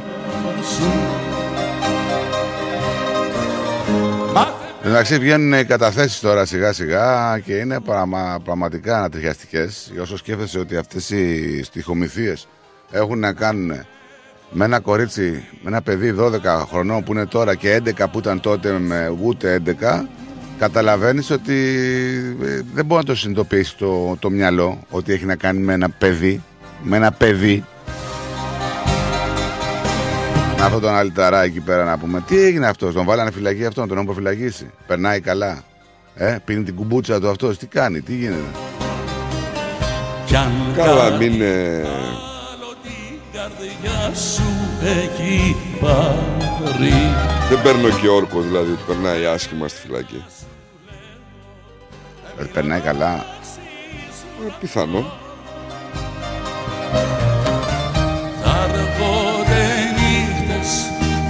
Ρε φίλε, αυτό τώρα τι. Ποιο; Με την κοπέλα που βρέθηκε μαχαιρωμένη στον Εύρο. Ναι. Και τι πάνε να βγάλουν Δεν τώρα, είναι, τι είναι λέει, αυτοκτονία. Δεν είναι αυτοκτονία, λέει. Εκεί. Αυτό ήταν, ένα- έγινε ένα καρναβάλι εκεί από ό,τι κατάλαβα, σωστά; Ε, ναι. Έτσι. Ε, την εντόπισαν σε μια χαράδρα την κοπέλα. Όπου φαίνεται να έπεσε με τη, με τη μοτοσυκλέτα που οδηγούσε. Σύμφωνα πληροφορίες, λοιπόν, η 28χρονη έφερε και τραύματα στο κεφάλι ενώ έχει και ένα μαχαίρι καρφωμένο στο στήθος της. Δηλαδή, πώς γίνεται αυτό; Έπεσε με τη μηχανή με το καρφωμένο μαχαίρι στο στήθος της, τη μαχαίρωσε κάποιος και την πέταξε; Δεν μπορώ να καταλάβω. Ναι, όπως λέει τώρα κάποιος φίλος της ε, κοπέλας, είπε ότι με τίποτα λέει δεν πιστεύω λέει, ότι είναι αυτοκτονία. Λέει, κόβω το κεφάλι μου, δεν υπήρχε περίπτωση να το κάνει. Δεν το Τι πιστεύω. εννοείται αυτό, ε, αυτοκτονία πώς; Δηλαδή μαχαιρώθηκε, ανέβηκε στο, στο μηχανάκι αυτό Και μαχαιρώθηκε. κάτσε ρε παιδί μου, σήμερα είναι Τρίτη, έτσι, βρέθηκε χθες, Δευτέρα. Μέχρι το Σαββάτο λέει ήμασταν μαζί, όλα ήταν μια χαρά. Ήταν ένας άνθρωπος λέει που του άρεσε να περνάει καλά, συμμετείχε και στα καναβάλια, ετοίμαζε τα καναβάλια. Να σου πω κάτι τώρα. Η αυτοκτονία με μαχαίρι. Να τον καρφώσεις στο στήθο σου. πο- Σιγά, ρε δεν- φίλε, δεν είναι. Δεν γίνεται. Είναι, είναι πολύ δύσκολη η αυτοκτονία με μαχαίρι. Αλλά απ' την άλλη. Έπεσε με το μηχανάκι στη χαράδρα από ό,τι λέει το ρεπορτάζ. Και μαχαιρωμένη και έπεσε στη χαράδρα. Δολοφονία, ρε παιδιά. Είναι καθαρά της εκατό. Τώρα, δε- όχι ότι. Εμείς δεν είμαστε τώρα detective ούτε αστυνομία. Εμείς από αυτά που διαβάζουμε προσπαθούμε να αλλιεύσουμε και να πούμε κάτι. Τώρα προφανώς καταλαβαίνετε ότι η αστυνομία, γιατί λέει η αστυνομία και το μαχαίρι και το τηλέφωνό της έχουν στείλει στα εργαστήρια. Ε, ο Θείος την εντόπισε. Σε μια χαράδρα βάθους 30 μέτρων. Στη Λευκήμη. Τι να σου πω, ρε φίλε. Λευκή μη Εύρω, ε. Από τις δυσμενέστερες μεταθέσεις. Δεν μπορεί, λέει, να έχει βάλει τέλος στη ζωή της. Δεν υπάρχει τέτοια περίπτωση, λένε οι φίλοι της. Τώρα έναν άνθρωπο, όταν το ζει σε καθημερινή βάση, ξέρεις αν έχει κάποιες τάσεις ή είναι καλά ή δεν είναι. Τώρα, σχετικά με το αν είχε τσακωθεί με κάποιον πρόσφατα, ο φίλος της υπογράμμισε ότι μέχρι το Σαββάτο που ήμασταν μαζί όλα ήταν κομπλέ, δεν είχε γίνει κάτι. Τέλος πάντων, το θέμα είναι ότι έφυγε ένα νέο κορίτσι των 28 χρονών και δεν ξέρουμε για το λόγο που έφυγε. Γιατί δεν μπορεί ένας άνθρωπος να να διοργανώνει. 99% άδικος. Να σου πω κάτι. Δεν μπορεί ένας άνθρωπος να διοργανώνει, να φτιάχνει τέτοιες καταστάσεις διασκέδασης, να είναι ευχάριστος και απ' την άλλη να ξαφνικά να. Καλά, αυτοκτονία δεν τίθεται, παιδιά. Καρφωμένος στήθος στο, μαχ... στο μαχαίρι στο στήθος. Αυτοκτονία δεν. Δεν. Ξεχάσου. Ούτε μία στο εκατομμύριο. Άλλο το όπλο, άλλο το μαχαίρι. Και καρφώθηκε και ανέβηκε στο μηχανάκι και έπεσε στη χαράδρα. Πώς; δεν είναι. Είναι λίγο. Δεν, δεν κολλάει. Δεν κολλάει. Δεν κολλάει.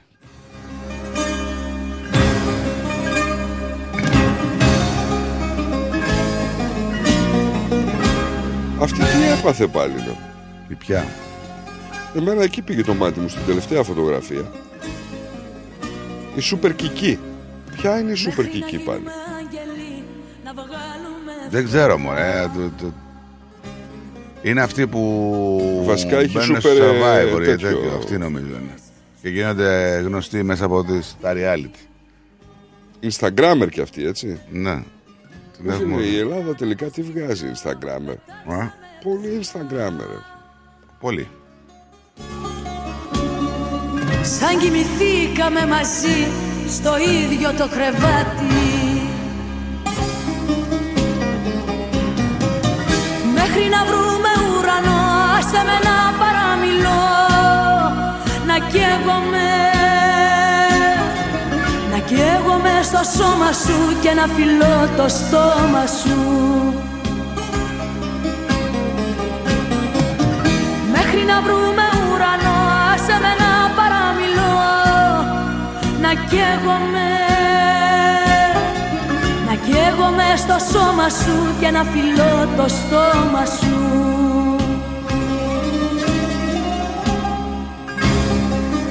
Εν τω μεταξύ η υπόθεση που καταγγέλει είναι και σοβαρή, έτσι.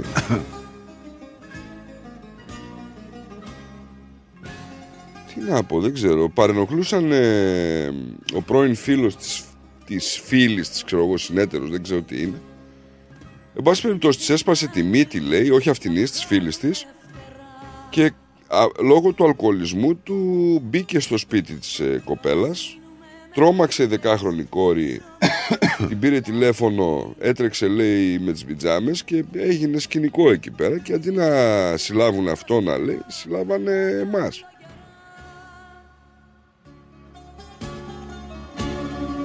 Σαν τα σε ρίχνω στις φωτιάς ξανά το μονοπάτι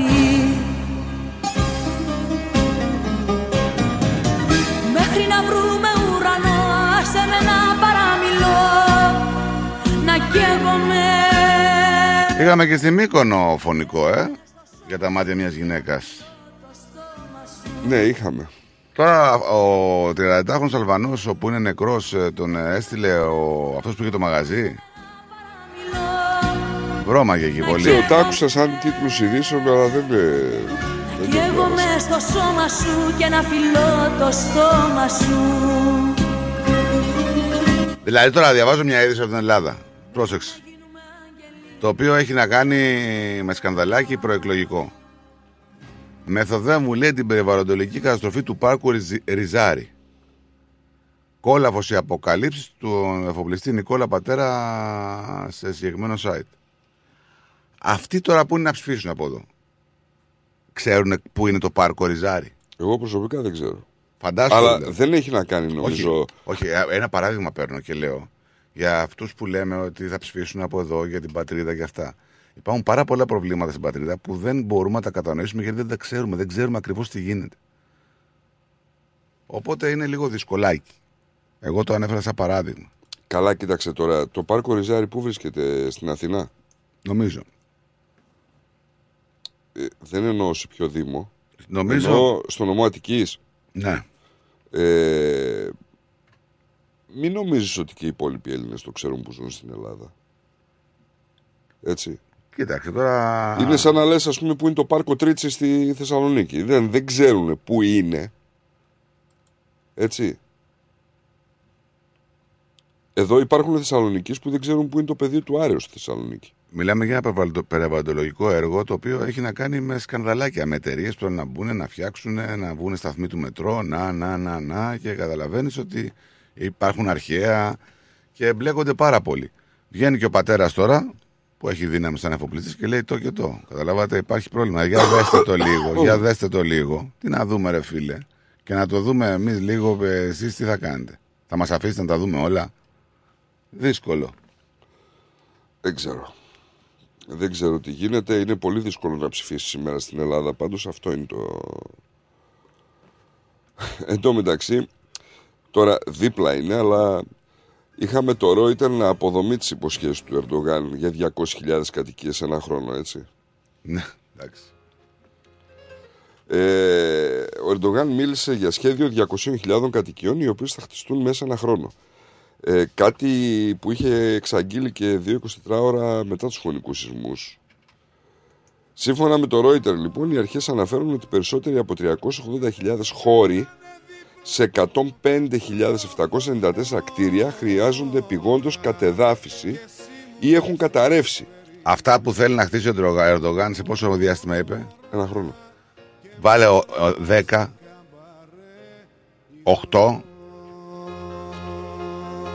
Θα να τα χτίσει σε ένα χρόνο. Ο Ερντογάν ξέρει ότι μπορεί να χρηματοδοτήσει την ανοικοδόμηση της Τουρκίας μέσω φόρων, όπως είχε ενημερώσει, λέει. Καλό.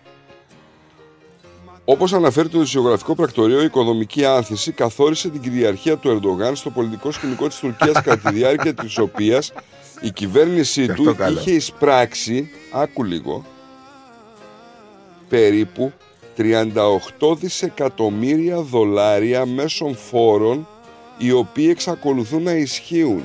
Εντάξει. Βέβαια, οι κάτοικοι των 10 επαρχιών οι οποίοι ισοπεδώθηκαν από τους σεισμούς είναι εξαγριωμένοι. Διότι φόροι έγιναν. Δρόμοι και γέφυρες δεν γίνανε. Και φυσικά ούτε ισχυρά τη σεισμικά κτίρια, έτσι. Ναι.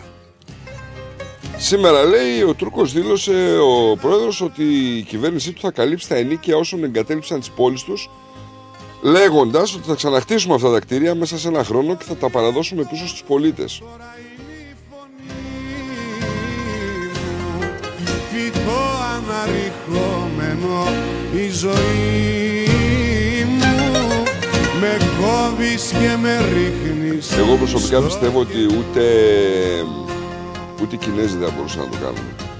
πως η Όντως. ανάγκη γίνεται ιστορία πως η ιστορία γίνεται σιωπή κοιτάζεις ροζά μου διασμένο Συγχώρα με που δεν κατάλαβε Πλέον οι διαφημίσεις για ψηφοφορία βγαίνουν και στο ίντερνετ, έτσι. Μπαμ. Βγαίνουν και στο YouTube, βγαίνουν και παντού βγαίνουν. Όταν επιλέξεις και βλέπει, ακούς τίποτα ελληνικά ραδιόφωνα, ελληνικά τραγούδια και τέτοια, κατευθείαν. από καρβουνό και φτιάχνει Πώς έχει αλλάξει έτσι ο καιρός. Περνάνε πάνω μας τα τροχοφόρα. Κι εγώ μες στην ομίχλη και την πόρα Κοιμάμαι στο πλευρό σου νηστικός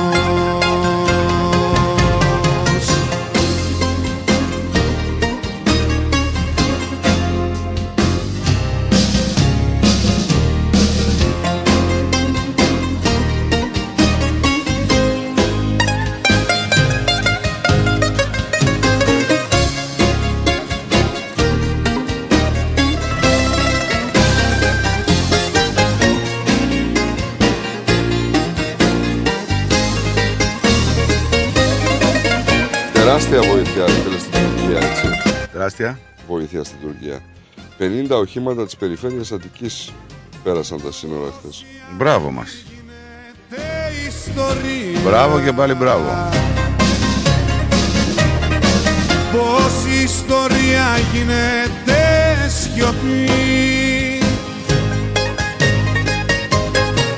Τι με κοιτάζεις ροζά μου διασμένο Είχαμε συνάντηση με Μητσοτάκη και Μπλίνκεν, πυλώνα σταθερότητας λέει η Ελλάδα. Αμερικα... Αμερικανικό ευχαριστώ για τη βιο- βοήθεια στην Τουρκία. τα κομπιούτερ Αυτοί γιατί μας ευχαριστούν. Εμείς στείλαμε βοήθεια στην Τουρκία. Οι Αμερικάνοι γιατί μας. Μας... Τι ε, νομίζουν αυτοί δηλαδή, ότι θα γλιτώσουν Συγγνώμη, ρε δισεκατομμύρια που θα δώσουν στη Κάτσε. Τουρκία; Εμείς δεν στείλαμε βοήθεια στην Τουρκία. Οι Αμερικάνοι γιατί λένε ευχαριστώ σε εμάς; Γιατί έχουν την εντύπωση Ναι. ότι με τη βοήθεια που στέλνουμε εμείς, αν ήταν ο Ερντογάν, ξέρω εγώ, να του ζητήσει 10 δισεκατομμύρια δολάρια, θα του ζητήσει 9.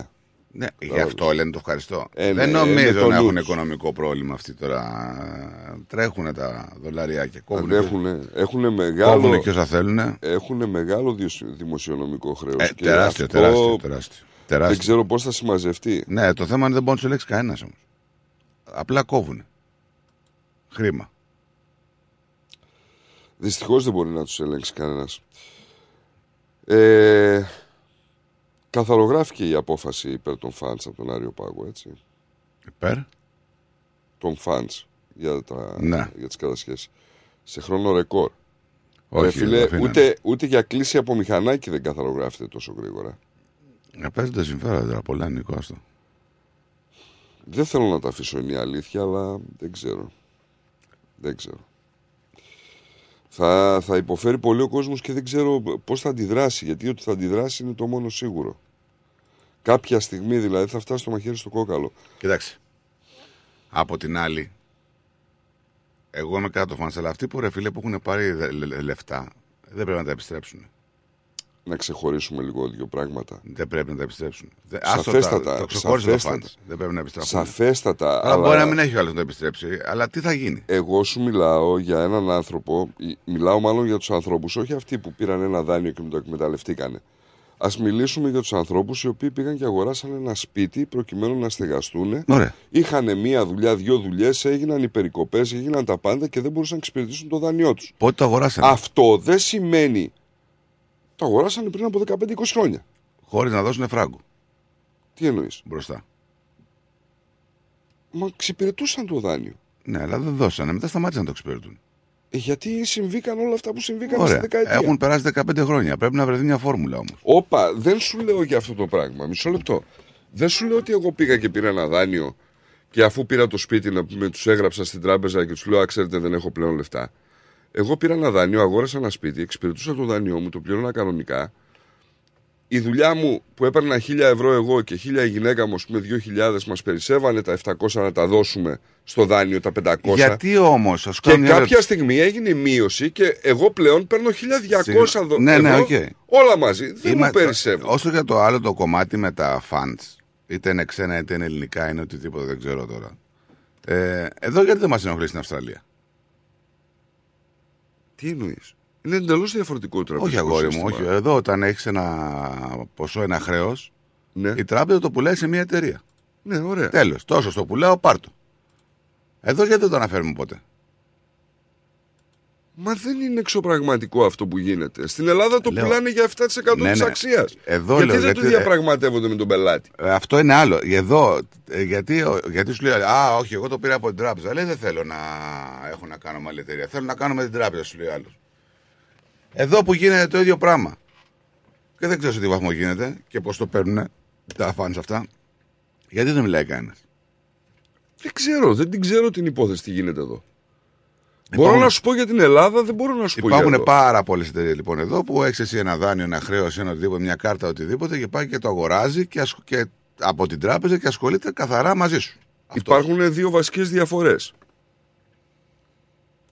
Έτσι, ότι εδώ πέρα δεν υπάρχει, δεν έγινε, δεν συνέβη αυτό που συνέβη στην Ελλάδα με τη δεκαετία των μνημονίων, Σωστό. με τις περικοπές και μία άλλη βασική αρχή είναι ότι εγώ δεν άκουσα ποτέ μου εδώ πέρα να έρχεται μια εταιρεία και να λέει τον άλλο να ε, πλήρωσέ μου το δάνειο. Ε, Γνωρίζουν οι άνθρωποι ότι ξέρεις αν έχω μια δυσκολία, το λέγανε κιόλα τις προάλλες, ότι αν έχετε μια δυσκολία πηγαίνετε στην τράπεζα, μιλήστε για να πάρετε μια παράταση ή μια διακοπή. Όχι, εγώ έχω τουλάχιστον 4-5 άτομα. Δεν, δεν γνωρίζω, δεν γνωρίζω. Και- Εγώ δεν γνωρίζω. Ό,τι μου λένε οι ειδήσεις. Και αυτό, και αυτό να ξέρεις ότι ισχύει και όχι μόνο για δάνεια οι κάρτες και για οποιοδήποτε χρέος. Ναι, αλλά γιατί να το παρεμβάλλω τώρα; Ε, Μιλάμε για την Ελλάδα. Γιατί να το παρεμβάλλω; Όχι, παιδί μου, λέμε γιατί μερικές φορές μιλάμε για την Ελλάδα και δεν λέμε γιατί γίνεται και εδώ. Εγώ λοιπόν να ολοκληρώσω και να πω ότι όταν το, δα- τα χρήματα που έπαιρνα, το εισόδημά μου δηλαδή, μειώθηκε σχεδόν 40%, είναι λογικό να μην μπορώ να, να αποπληρώσω τη δόση. Προσπάθησα, αλλά δεν μπορώ. Πάω, κάνω λοιπόν ένα δα- διακανονισμό και λέω: Παιδιά, ξέρετε, σας έδινα 500 ευρώ το μήνα. Ε, αυτή τη στιγμή, έτσι όπως κόπηκαν, μπορώ να σας δίνω 300. Δεν έρχονται σε συμφωνία. Υπάρχουν κάποιοι τρόποι. Άλλοι δίνανε σε παρακαταθήκων και δανείων. Τους βγάζανε κόκκινα δάνεια. Μόλις κόκκινιζε το δάνειο, έβγαζαν το δάνειο μη εξυπηρετούμενο. Τους κάνανε κατάσχεση, πληστηριασμό. Δεν προχωρούσε έτσι το. Ήρθαν όμως κατσέλη να μην πληστηριάζεται, να μην κατάσχεται η πρώτη κατοικία. Δεν υπάρχει νόμος κατσέλη τώρα. Ακριβώς, σου λέω τι έγινε, τη σειρά. Ήρθαν όμως Κατσέλη λοιπόν και λέει να μην πλειστηριάζεται η πρώτη κατοικία. Όχι μόνο, να μην Έπεσε πλειστη- αυτός ο όχι νόμος. μόνο να μην πλειστηριάζεται και να γίνονται και τελείως Να έχει διαφορετικέ. το κατάσχετο τέλος πάντων. Να υπάρχουν και διαφορετικοί διακανονισμοί Ακριβώς. με τον ε, δανειολήπτη. Λοιπόν, και ερχόμαστε λοιπόν τώρα σε μια φάση που υπάρχουν κάποια fund που λέει: Οκ, εντάξει, έλα εδώ τράπεζα. Πόσο, πόσα δάνεια έχεις τόσα. Εγώ τα αγοράζω στο 7% της αξίας τους. Εσύ είσαι τράπεζα, θες να βγάλεις λεφτά. Γιατί δεν το διαπραγματεύεσαι με τον πελάτη στο 15% της αξίας του; Δεν θες να βγάλεις λεφτά. Δηλαδή δεν βλέπεις. Εγώ προσωπικά βλέπω κάτι πονηρό σε αυτό. Γιατί αν κρίνουμε ότι ο ρόλος της τράπεζας είναι να πουλάει χρήμα και αυτή τη στιγμή πηγαίνουν φαντς και παίρνουν στη, στην τιμή των 6 και των 7% την αξία του σπιτιού του δανείου Ποιος είναι ο λόγος δηλαδή να μην το πώς πουλήσεις σε γίνεται αυτό, μένα ρε φίλε; με το 15%. Πώς Γιατί; γίνεται αυτό όμως, πώς γίνεται αυτό; Ε, μα δεν το βλέπουμε. Πώς γίνεται αυτό; Και λέει ο άλλος, ναι, λέει, αλλά ξέρεις. Όταν πηγαίνει, λέει ο άλλος στην τράπεζα με το φαν, δεν λέει δώσε μου ένα δάνειο. Λέει δώσε μου 3.000 δάνεια. Τα παίρνει όλα σκούπα. Μπράβο. Έλα όμως ότι το φαντς δεν ψάχνεται από πουθενά και είχαμε περιπτώσεις σαν τον άλλον ο οποίος για να πάρει τα δάνεια των άλλων ανθρώπων πήρε ο ίδιος δάνειο από τράπεζα. Άστο. Να τα αφήσω κι αυτό. Δεν θέλω να τα αφήσω, ειλικρινά δεν θέλω να τα αφήσω έτσι. Γιατί μου δείχνει άλλα πράγματα. Μου δείχνει, ας πούμε, εταιρείες οι οποίες θέλουν να πάρουν τα σπίτια του κόσμου, να τα κάνουν Airbnb. Γιατί ο τουρισμός πουλάει στην Ελλάδα. Να δούμε μια έκρηξη ενοικίων. Και πού ξέρει ότι αυτό δεν ήταν όλο το, το κολπάκι να φτάσουμε σε αυτό το σημείο από την αρχή των μνημονίων.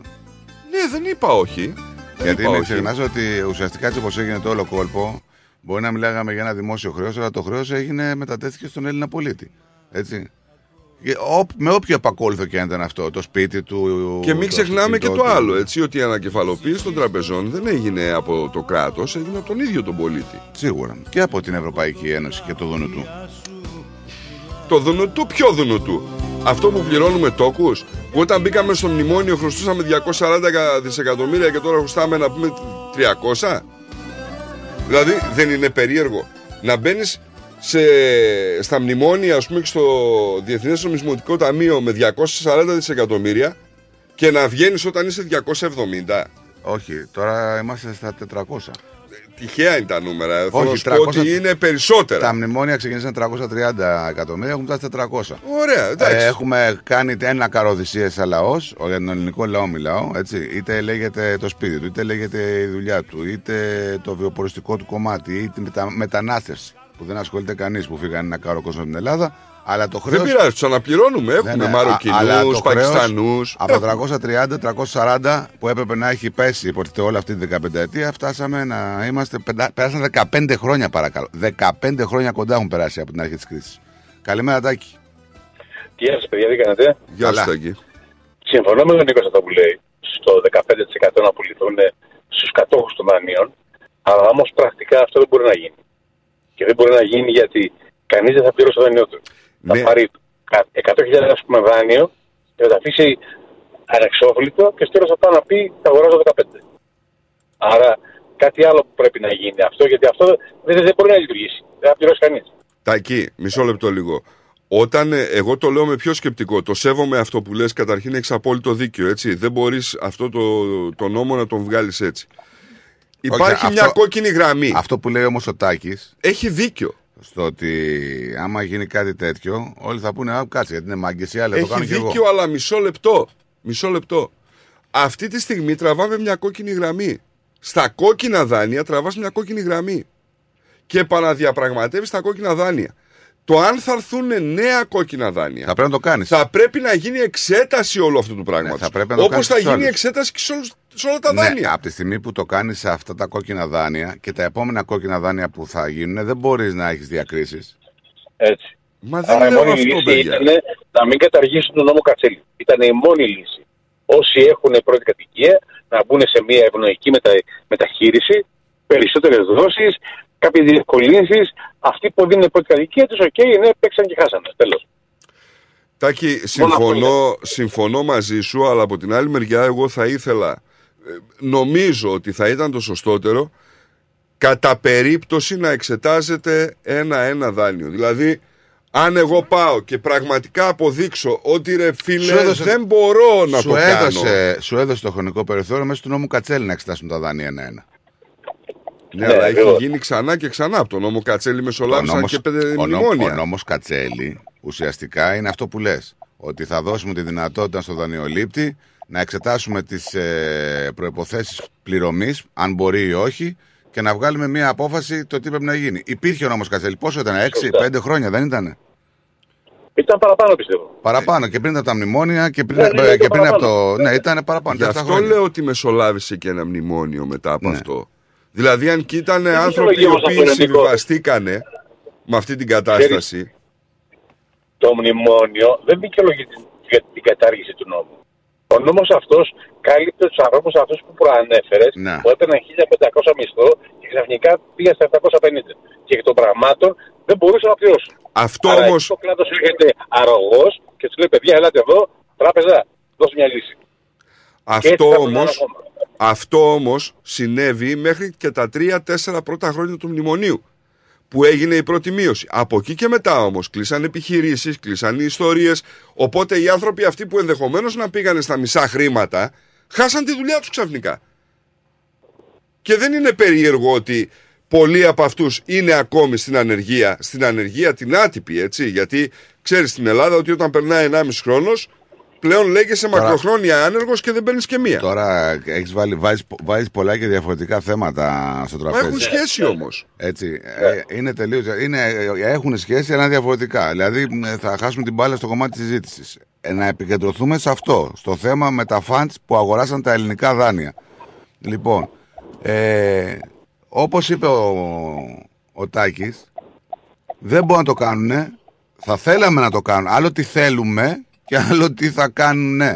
Θα θέλαμε να το κάνουν, αλλά δεν γίνεται γιατί όλοι θα επικαλεστούν το, το ίδιο πράγμα. Ώστε να μπορούν να πληρώσουν το δάνειό τους. Ναι, βέβαια. Είναι μια νιά δεκαραμίδια. Άρα- Τι είναι. Άρα Αυτό που λέτε, δηλαδή, παιδιά. άρα δηλαδή πονάει κεφάλι, κόβει κεφάλι, έτσι. Έτσι. Έτσι αποδεικνύεται. Δηλαδή, Έτσι εγώ- λέει η τράπεζα, ας πούμε, ότι εγώ δεν μπορώ να πάρω χρήματα από αυτόν τον πελάτη, είναι κόκκινο το δάνειο. Πάρ το εσύ και πάρ του το σπίτι. για να μην βγω κοίταξε, εγώ κακός. Ότι υπάρχουν επιλογές και πιστεύω λύσεις που τις ξέρουν αυτοί πολύ καλύτερα από εμάς, γιατί αυτοί είναι τεχνοκράτες, αυτοί κάνουν τα οικονομικά, αυτοί βλέπουν τι γίνεται ουσιαστικά και μπορούν να ψηφίσουν ένα νομοσχέδιο. Δηλαδή, έλα εδώ εσύ κύριε μου, το πήρες στο σπίτι. Το πήρα. Πότε το πήρες, τότε. Τι πλήρωσες, ένα χρόνο δόσεις. Του το παίρνεις. Πήρε ένας τώρα στο σπίτι με μηδέν προκαταβόλη, πλήρωσε ένα χρόνο δόση και μετά επικαλέστηκε οικονομικά προβλήματα. Τι σημαίνει ότι είναι πρώτη κατοικία αυτό; Κοίταξε, το επικαλούμε Άμα- μέχρι αποδεικνύω. Συγγνώμη Υπάρχουν λίγο. πράγματα. Κατάλαβες έτσι. σου λέω τώρα. Βρε, Το- το- κατάλαβα. Το να έχω να πληρώσει, πληρώσει ένα χρόνο δόσης του δανείου. Έχω πληρώσει δηλαδή 3.000 ευρώ για ένα κίνητο που κάνει 400 που το πήρα χωρίς προκαταβολή. Και τώρα λέω, Α, μην με βγάλεις από μέσα. Είναι η πρώτη κατοικία. Ούτε με αυτό συμφωνώ. Το να πάρω όμως ένα δάνειο, να επισκευάσω ένα σπίτι που το έχω α, από κληρονομιά ή το, ε, το έχει η οικογένειά μου 30 χρόνια και ξαφνικά εσύ έρχεσαι για 15 και 20 και 50 χιλιάδες για ένα επισκευαστικό δάνειο να μου πάρεις το σπίτι που κάνει 300, εκεί πρέπει να είναι τελείως διαφορετική μεταχείριση. Δεν είναι το ίδιο. Δεν νομίζω Ε, ότι αυτοί που είναι διαφωνούμε. Γι' πίσω αυτό από τα- λέμε ένα, σε ένα, ένα προς ένα να προσμετριούνται, έτσι. Αν κάποιος είναι επαγγελματίας πίσω- δανειολήπτη, Κάτσε να είναι μιλήσει άλλο. ο Τάκης. Αυτοί που είναι πίσω από τα founds, παιδιά, είναι οι ίδιοι που έχουν πουλήσει τα δάνεια. Στη συνεργασία με κυβερνητικά στελέχη Ναι, μεγάλα, ναι, δηλαδή ναι, ένα χειράνθρωπο ναι, μπροστά. Απλά και εμείς συζητάμε Και μια σαν, τα, εταιρεία Founds. σαν τους κουτούς τώρα εδώ. Και ξαφνικά ο αχυράνθρωπο βρίσκεται με κάποιες χιλιάδες σπίτια και κατ' επέκταση ο πολιτικός που είναι πίσω του ή ο τραπεζικός που είναι πίσω. του. Δηλαδή, Έτσι, το σύστημα Ναι. και Δεν δεν χα- γίνεται χάνουν ποτέ, χάνουν ποτέ αυτά τα συστήματα τα χρηματο- χρηματοπιστωτικά; ποτέ. ποτέ. Δεν χάνουν ποτέ αυτοί τώρα. Αυτοί σου πουλάνε δάνειο τώρα ακόμα και από πίσω από τα funds που πουλήθηκαν ότι πουλάνε σε κάποιες εταιρείες ξένες που τα λέμε funds. Μπορεί να κρύβονται μέσω άλλων εταιριών οι ίδιες τράπεζες αυτές που σου πουλήσαν το δάνειο πριν. Δηλαδή, Ακριβώς. δεν γίνεται. δεν πάει. Είναι ανακύκλωση γίνεται. Ακριβώς. Το φίλι τρώει το κεφάλι του. Έτσι, έτσι. Τέλος πάντων. Καλή σας μέρα. Ε. Γεια σου. Πάω να ράξω, τελείωσα. Α, μια χαρά σε κόβω. Αυτό είναι. Ναι, έχω ξεκινήσει να ράκω τρεις ώρα. Και στα καπνά δουλεύουν έτσι. Καλή ξεκούραση. Έχω ακούσει. Στα, Στα καπνά δουλεύουν. στα καπνά. Ναι. Έβλεπα εκεί τις άγριες μέλισσες. Είχε καπνά ο. Ε, δεν ξέρω. Σεβαστός. Έχω ακούσει ότι στα καπνά πάνε 2-3 ώρα τη νύχτα. Γιατί έχει δροσιά. Όχι, ξέρω αυτό εγώ, στα και- καπνά τα, κάνει, τα χρησιμοποιεί αλλιώς. Δεν τα μαζεύει. Όχι τέτοια καπνά, Χριστέ, Χριστιανέ μου. Τι καπνά; Όχι που θα πάει να καπνίσει ο άλλος. Τι καπνά; Αυτά που μαζεύουν από το χωράφι, καπνά. Και μετά τι τα κάνουν; Τα σπάνε, ξέρω εγώ, τα τρυπάνε, τα βάζουν, τα στεγνώνουν. Δεν ξέρω. Μα τρελάνει. Καλή συνέχεια. Γεια χαρά. Γεια σου, Τάκη. Γεια χαρά. Έτσι, Δεν με έχεις λόξα κι εσύ, εντάξει. Ε, τι, αφού σου λέω. ε, Σηκώνει το άλλο αξιμέρωτα να πάει στη δουλειά και το λέει καλά, ρε στα καπνά θα πας. Είναι έκφραση.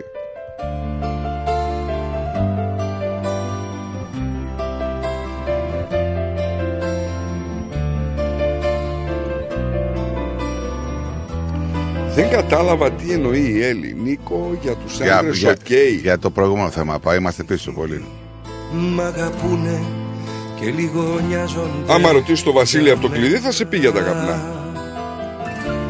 Θέλω μπροστά μου να ορκιστούνε Θέλω μπροστά μου να ορκιστούνε Ότι ποτέ δεν θα σου πούνε Πως καταστρέφομαι για σένα Όταν σε ρωτήσανε Μια φορά για μένα ναι.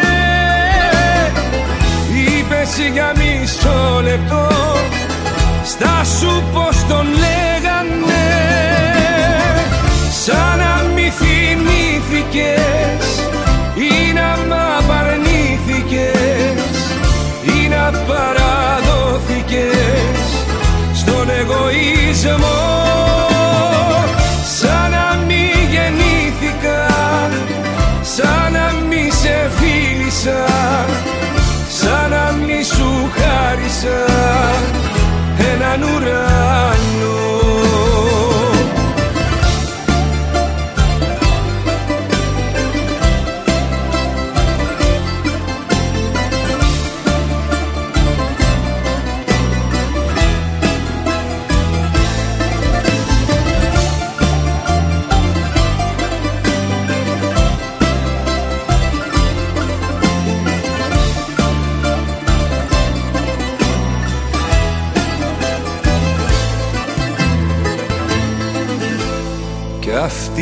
αγνωστοί στο δρόμο που ψιθυρίζουν για μένα. Ας πάνε να πουν σ' όλο το κόσμο Ας πάνε να πουν σ' όλο το κόσμο Πως μες στα δάκρυα μου λιώνω Μόνο να μην το πουν σε σένα. Όταν σε ρωτήσανε μια φορά Είπες για μισό λεπτό. Στα σου πως τον λέγανε Σαν να μη θυμήθηκες Ή να μ' απαρνήθηκες Ή να παραδόθηκες Στον εγωισμό.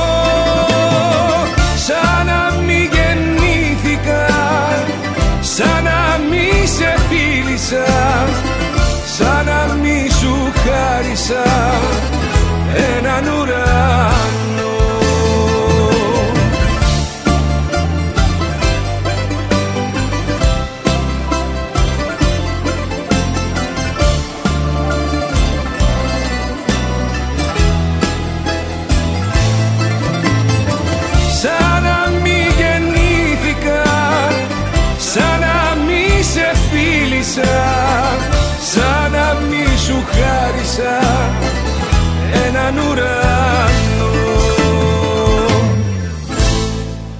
Καλημέρα σας. Καλημέρα στράτο μου, καλημέρα Νίκο μου. Καλώ την Αγάπης μου. Καλά είμαστε, δόξα τω Θεώ. Και σε όλο τον κόσμο να είναι καλά. Πώς, πώς πάτε, ακούω τα ωραία που λέτε όλα. Ακούω για το παλαισισμό. Τρο- Είναι πολύ τρο- τρομακτικό, πολύ αμαρτία ο κόσμος να φεύγει. Είναι. Τα ακούς στρατούλη μου; Ακούω, ακούω, ακούω, πώς δεν ακούω; Ε, πα- στράτο. πραγματικά είναι δύσκολα τα πράγματα. Πολύ δύσκολο στράτο μου, δεν ξέρω. Βλέπω πάρα πολλά και ακούω και πάρα πολλά. Τι να πω, δεν ξέρω. Δεν ξέρω. Η ζωή δεν πάει καλά, με φαίνεται. Το 23 που βγήκαν οι καταραμε. Δεν πάει καλά. Ποιοι είναι αυτοί, ποιοι βγήκανε; Δεν ξέρεις. Μη λες, μην πεις. Όχι, δεν λέω, δεν λέω.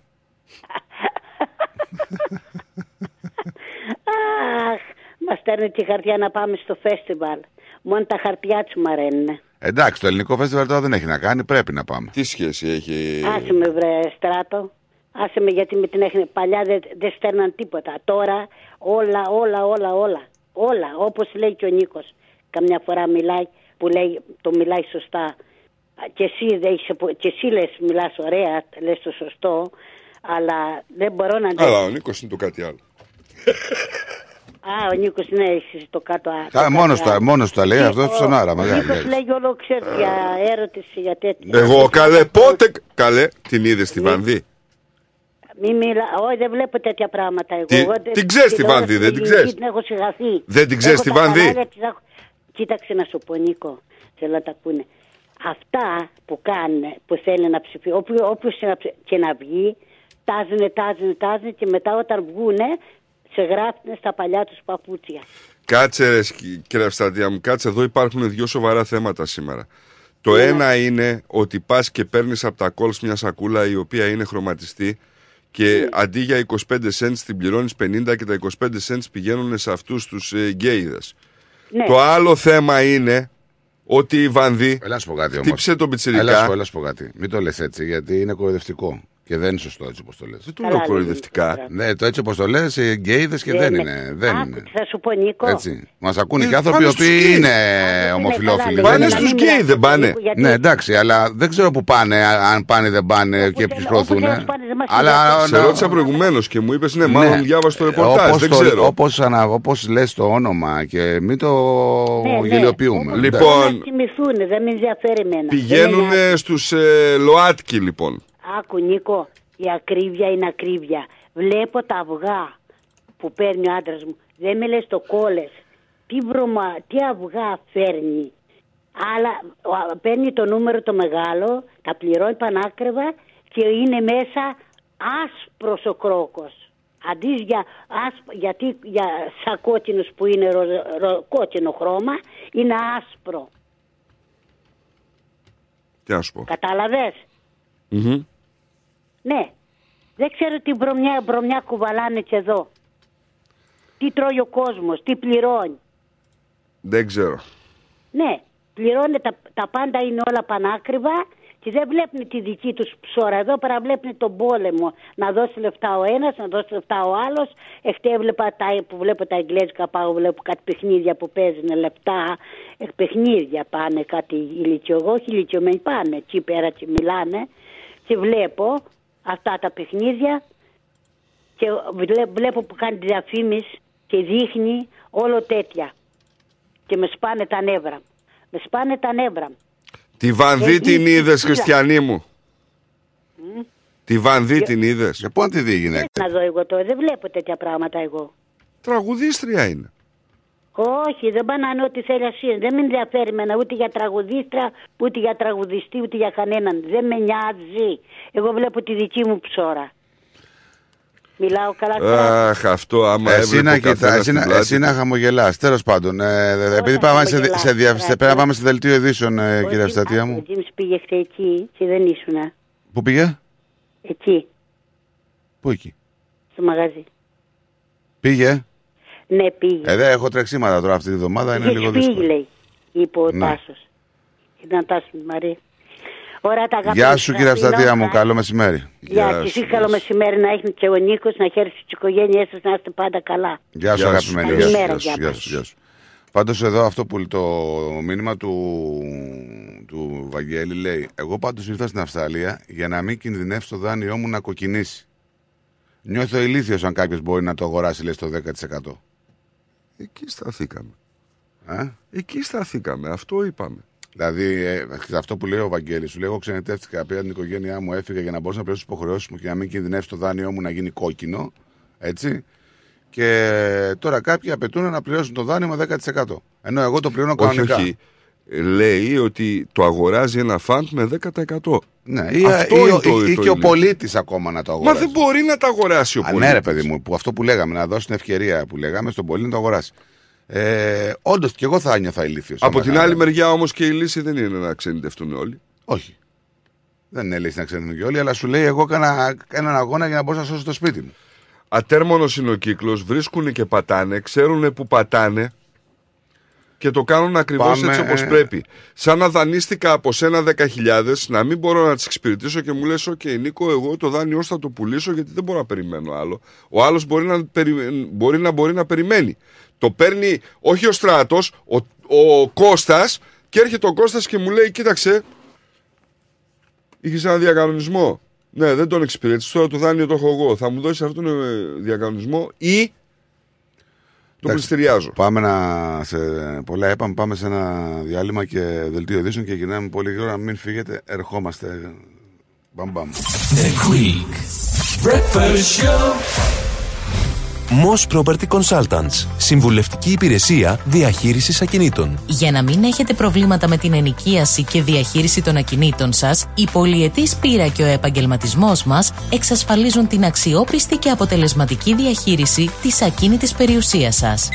Αναλαμβάνουμε την επίβλεψη των ακινήτων σας, τη σύνταξη μισθωτικών συμβάσεων, την ίσπραξη των ενοικίων. Φροντίζουμε και διαφυλάσσουμε την ακίνητη περιουσία σας, διασφαλίζουμε τα συμφέροντά σας και διεκπεραιώνουμε με απόλυτη ασφάλεια τις συναλλαγές σας. Moss Property Consultants. Αναλαμβάνουμε εργοστάσια, γραφεία, καταστήματα, οικίες. Εξυπηρετούμε όλες τις περιοχές με υπευθυνότητα και επαγγελματισμό. Τηλέφωνο 9429 4800. 429 Bridge Road, Richmond. Moss Property Consultants. Αξιοπιστία Και ασφάλεια. Είπατε το μεγάλο ναι και τώρα θα ενωθείτε με τα δεσμά του γάμου. Θρησκευτικό ή πολιτικό, η μέρα ανήκει σε εσάς. Εάν όμως έχετε επιλέξει πολιτικό γάμο, τότε ξέρετε από πού πρέπει να ξεκινήσετε. It begins here. Η Ειρήνη Παλαμάρας είναι marriage celebrant και φροντίζει να κάνει την πιο ευχάριστη μέρα της ζωής σας ξεχωριστή. Μαζί με εσάς θα δημιουργήσουμε το concept, τους όρκους και όλες τις λεπτομέρειες για την τελετή που έχετε φανταστεί. Μάθετε περισσότερα στο itbeginshere.com.au ή καλέστε στο 0401 632 449. Ήρθε η στιγμή να οργανώσετε τον παραμυθένιο πολιτικό γάμο που ονειρευόσασταν. It begins here. Τα πλούσια χρώματα της Ελλάδας. Η πλούσια ιστορία της. Ο φυσικός πλούτος της. Όλη η ελληνική έμπνευση αποτυπωμένη στα πιο stylish κοσμήματα. Γκρέτζιο.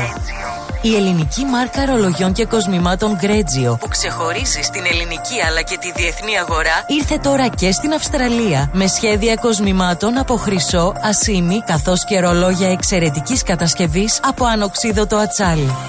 Οι συνδυασμοί που μπορείτε να πραγματοποιήσετε φορώντας τα κοσμήματα Γκρέτζιο θα σας συνοδεύσουν σε κάθε περίσταση, δημιουργώντας ένα μοναδικό στυλ που θα συναρπάσει. Γκρέτζιο. 51 Portman Street, Oakley. Τηλέφωνο 03 95 63 33 08. Instagram Γκρέτζιο Australia. Ανακαλύψτε φέτος τα πιο stylish γυναικεία κοσμήματα της σεζόν από την Γκρέτζιο. Για τις πιο δύσκολες ώρες σας, είμαστε κοντά σας. Με κατανόηση, συνέπεια και επαγγελματισμό. Όπως απαιτούν οι περιστάσεις. Παναγιώτης Τζιότσης. Orthodox Funeral Services. Τηλέφωνο 03 95 68 58 58. Θέλεις να ξαναακούσεις μια εκπομπή; Άκουσέ τη σε podcast. Μπες στο ρυθμός.com.au ή στο ρυθμός app ή γίνει συνδρομητής στα podcast του ρυθμός radio εντελώς δωρεάν σε Google Podcast, Apple Podcast και Spotify. Περισσότερο ελληνικό πρωινό σοου έρχεται αμέσως τώρα. The Greek Breakfast Show με Στράτο και Νικό. The Greek Breakfast Show Θέλεις να ξαναακούσεις μια εκπομπή; Άκουσέ τη σε podcast. Μπε στο ρυθμός.com.au ή στο ρυθμός app ή γίνει συνδρομητής στα podcast του ρυθμός radio εντελώς δωρεάν σε Google Podcast, Apple Podcast και Spotify. Το φεστιβάλ Αντίποδες επιστρέφει στις 25 και 26 Φεβρουαρίου. Ένα Σαββατοκύριακο γεμάτο μουσική, χορό, εκλεκτό ελληνικό φαγητό και δραστηριότητες για όλη την οικογένεια. Μαζί μας η Άλκης της Πρωτοψάλτη. Η διεθνούς φήμης ερμηνεύτρια θα ενώσει τη φωνή της με τους Έλληνες της Αυστραλίας σε μια βραδιά που θα σας μείνει αξέχαστη. Φεστιβάλ Αντίποδες 25 και 26 Φεβρουαρίου. Σας περιμένουμε. Θέλετε να γευτείτε εξαιρετική μεσογειακή κουζίνα, τέλειο καφέ και γλυκά από τα χέρια Έλληνα ζαχαροπλάστη, τότε η επιλογή είναι Olive Lane. Στο φιλόξενο χώρο μας απολαύστε με την παρέα σας breakfast και lunch με μεσογειακή φιλοσοφία. Olive Lane, 69 Doncaster Road, Ballway North. Και φυσικά στο καφέ ζαχαροπλαστείο του Olive Lane θα βρείτε τα καλύτερα γλυκά, πάστες και τούρτες για τις ξεχωριστές στιγμές της ζωής σας. Ο χώρος διατίθεται και για τις κοινωνικές σας εκδηλώσεις. Επίσης, αναλαμβάνουμε το catering της εκδήλωσής σας και τροφοδοτούμε καταστήματα, εστιατόρια και deli. Μάθετε περισσότερα στο 9859 5029 και στο olivelane.com.au. Olive Lane. Τα έχει όλα. Καφέ, γλυκό, φαγητό. Η φροντίδα των ανθρώπων σας είναι σημαντική για εσάς. Για εμάς, η φροντίδα των ανθρώπων σας είναι προτεραιότητα. Grace of Mary and St. Andrews Aged Care. Όλοι οι χώροι μας συνθέτουν ένα εξαιρετικά ευχάριστο περιβάλλον, κατάλληλα διαμορφωμένο, ώστε οι αγαπημένοι σας να αισθάνονται σαν στο σπίτι τους. Το έμπειρο προσωπικό μας ασχολείται καθημερινά και υπεύθυνα με την καθημερινή φροντίδα των ενίκων σε ατομικές ανάγκες, ιατρική περίθαλψη, όσο και την φροντίδα των προσωπικών τους χώρων. Φροντίζουμε να γινόμαστε καλύτεροι μέσα από την καθημερινή μας επαφή με τους αγαπημένους σας, μέσα σε ένα ζεστό και οικογενειακό περιβάλλον, διατηρώντας παράλληλα την ελληνική ιρλανδική και παράδοση. Grace of Mary and Saint Andrews Aged Care. Για περισσότερες πληροφορίες, επισκεφτείτε το northerncypriotagedcare.com.au ή καλέστε μας στο 9408 8169. Founded by the community of Cypriots of the northern suburbs of Melbourne. Η ώρα είναι 12. Η ώρα στην Ελλάδα είναι 3 τα ξημερώματα.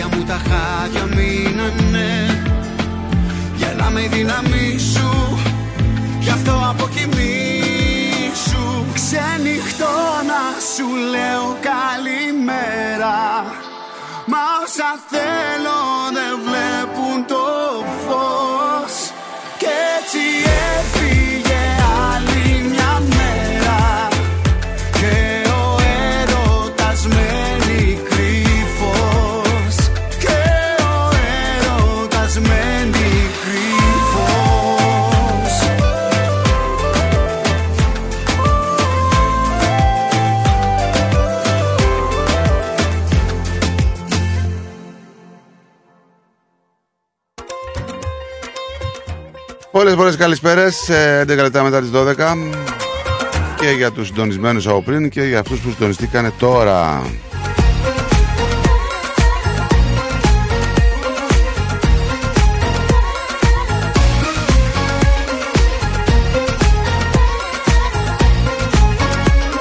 Λοιπόν, η είδηση της ημέρας είναι ότι ακριβένει το τσίπουρο στην Ελλάδα. Καλό ή κακό αυτό. Και αν έχεις την εντύπωση ότι ανεβαίνει το τσίπουρο σχεδόν 25% από την τιμή του Ναι. σε όφελος των παραγωγών, κάνεις πολύ μεγάλο λάθος. Τι εννοείς με αυτό; Εννοώ ότι ο ειδικός φόρος φιάλης του τσίπουρου διπλασιάζεται. Το τσίπουρο βαράμε και το τσιπουράκι τώρα. Οι φόροι λοιπόν στη φιάλη το τσίπουρο αντιστοιχούν στο 66% της ενδεικτικής τιμής πώλησης. Δηλαδή αν ένα τσίπουρο, ένα μπουκάλι τσίπουρο κάνει 10 ευρώ παράδειγμα, τα 6,5 ευρώ είναι φόροι. Εσύ βγες και πες μου ότι Για ξαναπες το αυτό. Ο ειδικός φόρος της φιάλης του τσίπουρου διπλασιάζεται. Ωραία. Και έτσι, μετά τον διπλασιασμό του φόρου, οι φόροι που θα αντιστοιχούν στην ενδεικτική τιμή πώλησης θα είναι 66%. Δηλαδή, αν μία φιάλη τσίπουρο κάνει 10 ευρώ, τα 6,5 ευρώ είναι φόροι. Δηλαδή κάτσε, βλέπει, έχει 66% φόρο. Ναι. Οι φόροι όλοι, όλοι οι φόροι αντιστοιχούν στο 66% Δηλαδή της φε- ενδεικτικής φεύγει από τιμής τον, παρα- πώλησης. από τον παραγωγό δηλαδή το τσίπουρο 2 δολάρια το κιλό και φτάνει ξέρω εγώ λέμε στη τσέπη του καταναλωτή Ας πούμε 20 για να το κάνουμε στρόγγυλο ή 10 ναι, και τι φεύγει φτάνει 6 16,5. Αν φεύγει 10 από τον παραγωγό 16,5 πολίτες του καταναλωτή μόνο από το φόρο. Πολύ. Έτσι. Δεν σου βάζω το, το μαγαζί. Πολύ, πολύ. Γιατί μην ξεχνάς ότι πρέπει να είναι και το μαγαζί στη μέση. Δηλαδή, ο, εγώ ο παραγωγός το δίνω στο σούπερ μάρκετ. Το σούπερ μάρκετ δεν πρέπει να κερδίσει. Θα το δώσω 10. Το σούπερ μάρκετ θα το δώσει 15 συν 66%. Βάλε και τα μεταφορικά και όλα αυτά που είναι Ναι, ενδιάμεσα; σύμφωνοι βέβαια. Αγάπησα μέσα μου κράτησα όλα τα όνειρα εσύ Ώρα να ζήσουμε και να τον μίσουμε Εντάξει, η παραγωγή είναι σε απελπισία, έτσι. Ε, βέβαια. Ε, Λογικό δεν είναι. Να σου πω όμως, γιατί υπάρχει και κάτι που δεν το λέμε. Ε, σύμφωνα με τις εκτιμήσεις του κλάδου όμως, 4 στα 5 ποτήρια τσίπουρου είναι χύμα παρανόμως παραγόμενο και διακινούμενο. Ε, εντάξει, δεν το, αυτό δεν το ξέρω γιατί το μυδοκρασί δεν συνέβαινε αυτό παλιά. Ναι. Και μόνο ένα στα πέντε ποτήρια χύμα προϊόντος Απλά την τελευταία 15 είναι ετία, από παραγωγούς. Το τσίπουρο είναι στα απ του σε σχέση με το κρασί που πίναμε παλιά. Έτσι. Πέρυσι, για να σου δώσω να καταλάβεις, πουλούνταν οι φιάλοι 11,5 ευρώ και φέτος η τιμή στο ράφι είναι 15,5. Εδώ ξέρεις πόσο έχει ένα μπουκάλι τσίπουρο; Ξέρω πώς δεν ξέρω. Ένα πενηνταρικάκι. Ναι, δεν παίρνω από αυτό το τσίπουρο πλέον. Εκεί που θέλω, αν με θέλεις κι εσύ, όσο κι εγώ σε Και σε παροτρύνω να πιεις από το ελληνικό που το φτιάχνουν στην Αδελαίδα, έτσι. Καλό. Πάρα πολύ καλό. Θα το δοκιμάσουμε.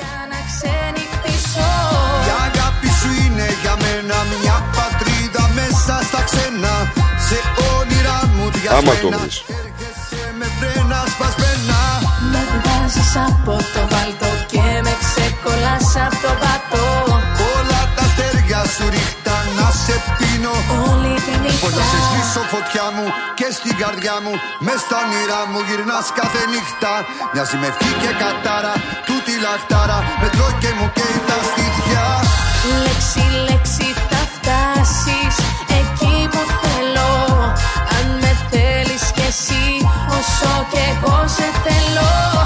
Κάνε εσύ την αρχή και εγώ θα κυλήσω. Μες στα όνειρα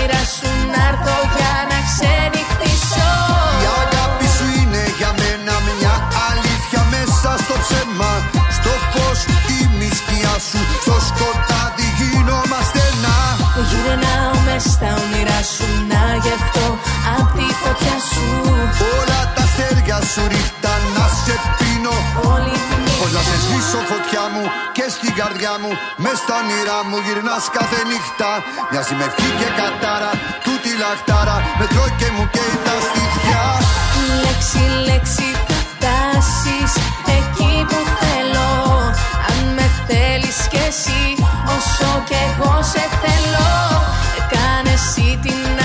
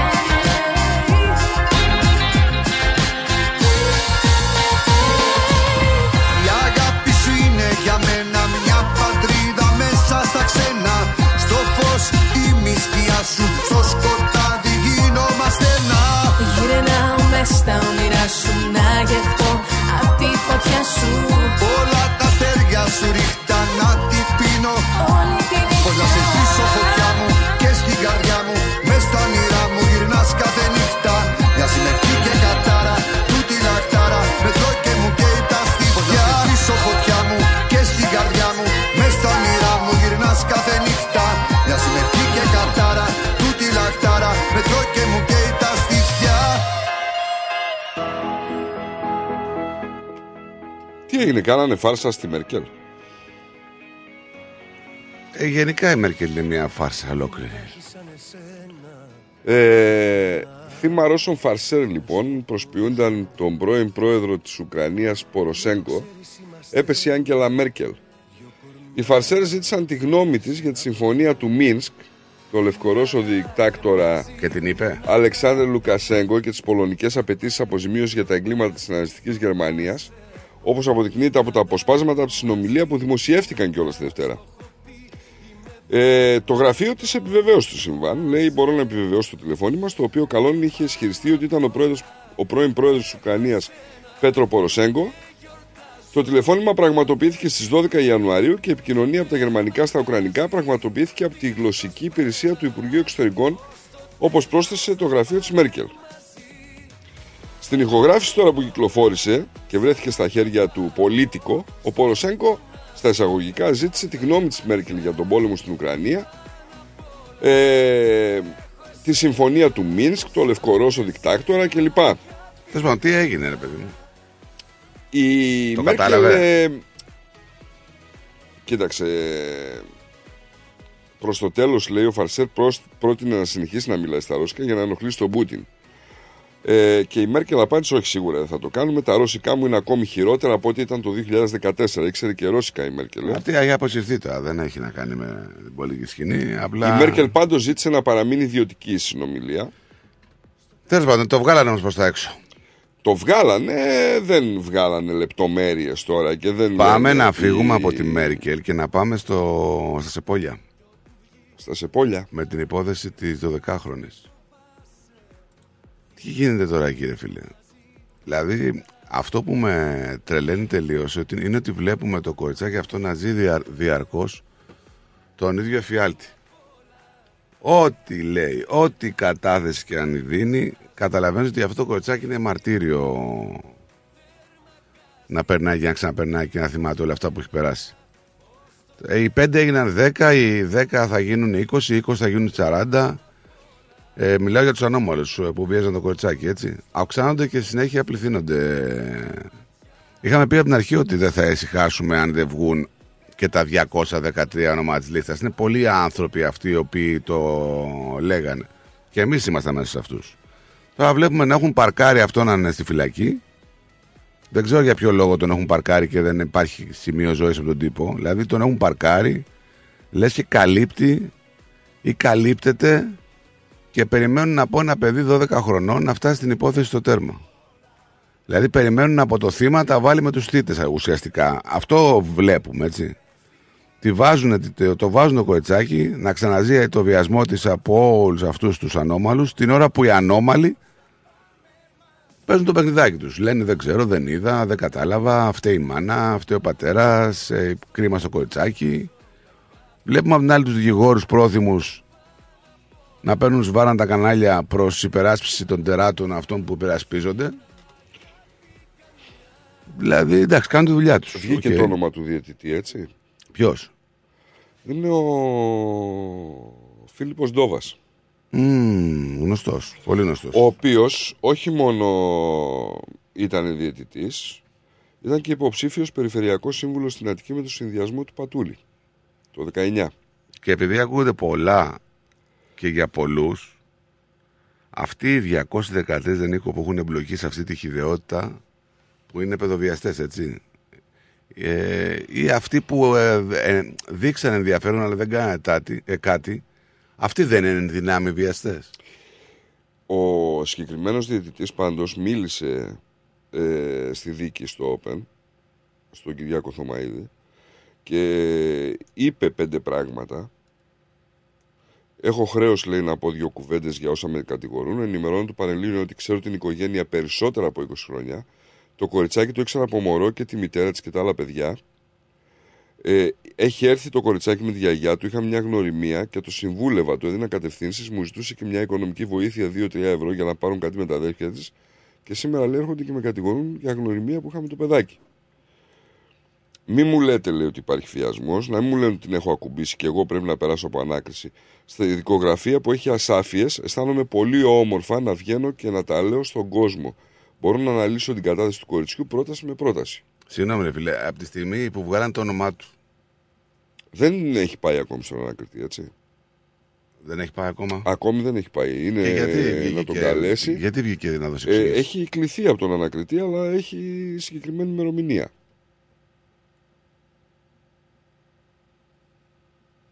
Δεν ξέρω. Πραγματικά δεν ξέρω. Με ξεπερνάνε κάποια πράγματα. Βεβαίως λέει της έδωσα χρήματα. Ε, δεν είχα ποτέ καμία ερωτική επαφή. Λέει, το ορκίζομαι σε ό,τι πιο ιερό έχω στη ζωή μου. Ε, η επαφή ήταν όταν της έλεγαν η γιαγιά της ξέρει που πας στο λόφο που είναι μια περιοχή με παραβατικότητα. Να το προστατεύσω το παιδί, λέει. Ήθελα από πολλούς κινδύνους. Τέλος πάντων, μακάρι να είναι έτσι όπως τα λέει, γιατί όλοι Και προστάτε. αν θα συναντήσει την 12χρονη κατά την παράσταση, είπε το ζήτησα, λέει, και το ζητάω κάθε μέρα. Και δεν ξέρω αν μπορεί να γίνει. Επικοινώνησα αμέσως με τη γιαγιά της, γιατί Τώρα είναι ε, καθαρός δε- ουρανός. Η 12χρονη έδωσε ονόματα. Είπε ποιος τι. Όχι, Πώς δεν έχει πει εμπλέκεται το αυτός; όνομά του. Λέει γιατί κατέθεσε, λέει, η 12χρονη αυτό το πράγμα. Και λέει, από ό,τι βλέπω, λέει, εδώ το παιδί με ήξερε πολύ καλά και λέει, δεν θυμάται το όνομά μου. Το παιδί λέει κάποια πράγματα που δεν στέκουν. Δεν ξέρω μήπως το καθοδηγήσανε. Ώσπου μια ώρα άλλο δεν κράτησα Βρήκα τη δύναμη και επαναστάτησα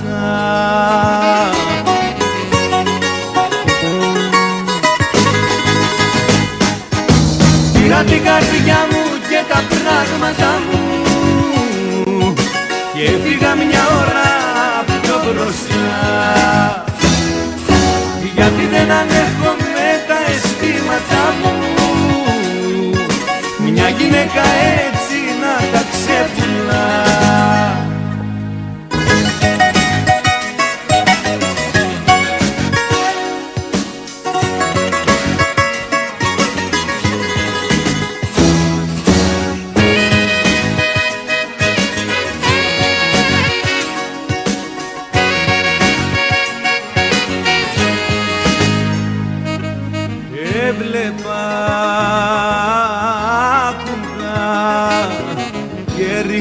δάκρυα.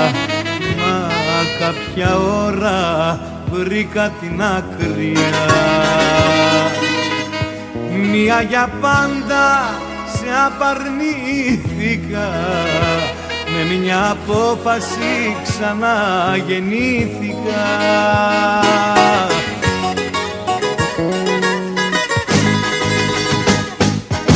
Πήρα την καρδιά μου και τα πράγματα μου και έφυγα μια ώρα πιο μπροστά. Γιατί δεν ανέχομαι τα αισθήματα μου. Μια γυναίκα έτσι να τα ξεπουλά. Πήρα την καρδιά μου και τα πράγματα μου.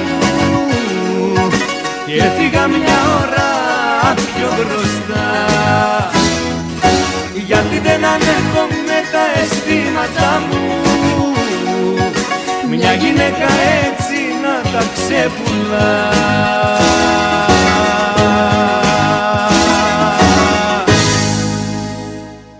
Πάρα πολύ ωραία. Λοιπόν, ε, όσοι θέλετε να στείλετε τα τελευταία μηνυματάκια σας σε ρυθμός.com.au Μπορείτε να στείλετε και στο inbox του ρυθμού στο facebook και και και και και.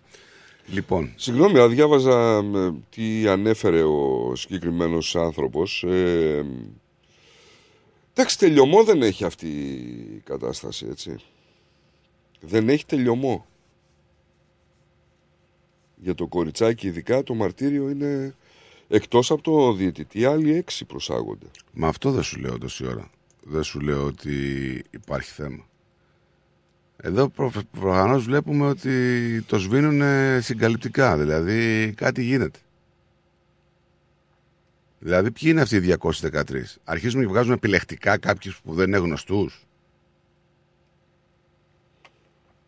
Εδώ τώρα λέει αναμένουν και άλλες ε, Να συλλήψεις. σου πω κάτι. Ε, η, το να καλεί κάποιος ε, ανακριτής έναν άνθρωπο πολλές φορές δεν, έχει να, δεν είναι Α, και ναι, είναι κατηγορούμενος. ένοχος. Ναι, σίγουρα. Έτσι, πολλές φορές είναι απλά μάρτυρας. Ναι, δεν το, δεν το, αυτό δεν το συζητάμε. Δεν κατηγορούμε τώρα τον άνθρωπο που. Αλλά αυτοί οι 213 που έχουν εμπλοκή σε αυτή τη χειδαιότητα θα τους μάθουμε. Γιατί δεν με ενδιαφέρει εμένα αν αυτοί δεν κάνανε, δεν προλάβαν να κάνουν κάτι. Από τη στιγμή που ασχοληθήκαμε με το 12χρονο παιδί, δεν είναι, αυτό το ξαναρώτησα και πριν, δεν είναι δυνάμει παιδοβιαστές. Κάποιοι από αυτούς. δεν είναι, πρέπει ε. να ελεγχθούν αυτοί οι άνθρωποι. Οι 213. Να δούμε, ρε παιδί μου, μπορεί να έχουν παραβατικές συμπεριφορές και σε άλλα παιδιά. Πολύ συμφωνώ μαζί σου, Βαγγέλη. Ε, έχουμε μείνει στο νούμερο του 213. Δεν ξέρω αν είναι οι 213 αυτοί που ήταν ε, πελάτες και οτιδήποτε. Ήταν ε, κάποιοι που συνομιλούσαν ή ξέρω εγώ, αλλά έχουμε μείνει στα 37 ονόματα. 37 ονόματα, ξέρετε, δεν είναι μόνο στο, Φιλιππίνες. στο, στο μυαλό ενός κανονικού ανθρώπου.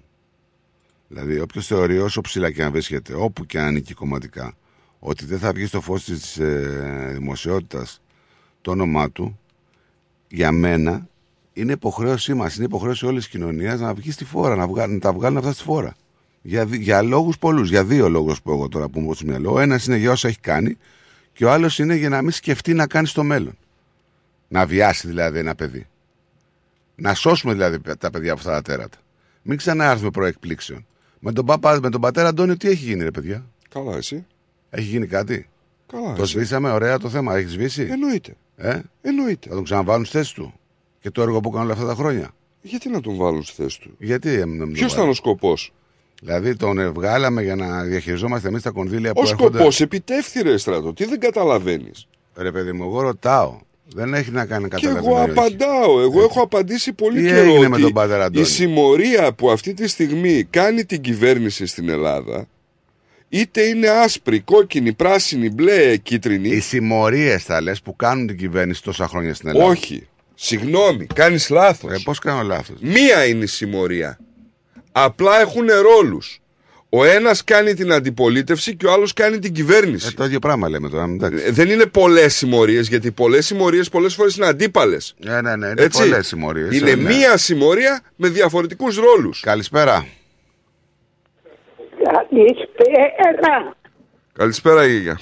Εγγονάκια μου που σκοτωθήκαμε να βρούμε άκρη. Και δεν τη βρήκαμε την Πού άκρη. θα τη βρούμε την άκρη; Ένα δωδεκάχρονο κορίτσι, εντεκάχρονο. Το πότισαν, το μέτισαν και το έφτιαχναν.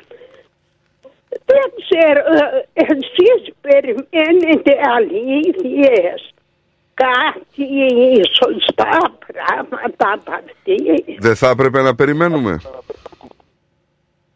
Όχι. Γιατί; Ε, 213 ονόματα. Θυμάται αυτό το κοριτσάκι. το κοριτσάκι. όχι, όχι. Το, το παιδί τα είπε αυτά έτσι και μην ξεχνάς ότι ο ένας πάει στον άλλον μετά. Το παιδί, τα τηλεφωνά του, μιλήσανε. ο- εντάξει. Δεν είναι το τι έχω εγώ στη μνήμη μου, είναι και τι υπάρχει στο τηλέφωνο του παιδιού. Γιατί υπήρχαν πολλά. Γιαγιά, κοίτα, η δικογραφία είναι τεράστια.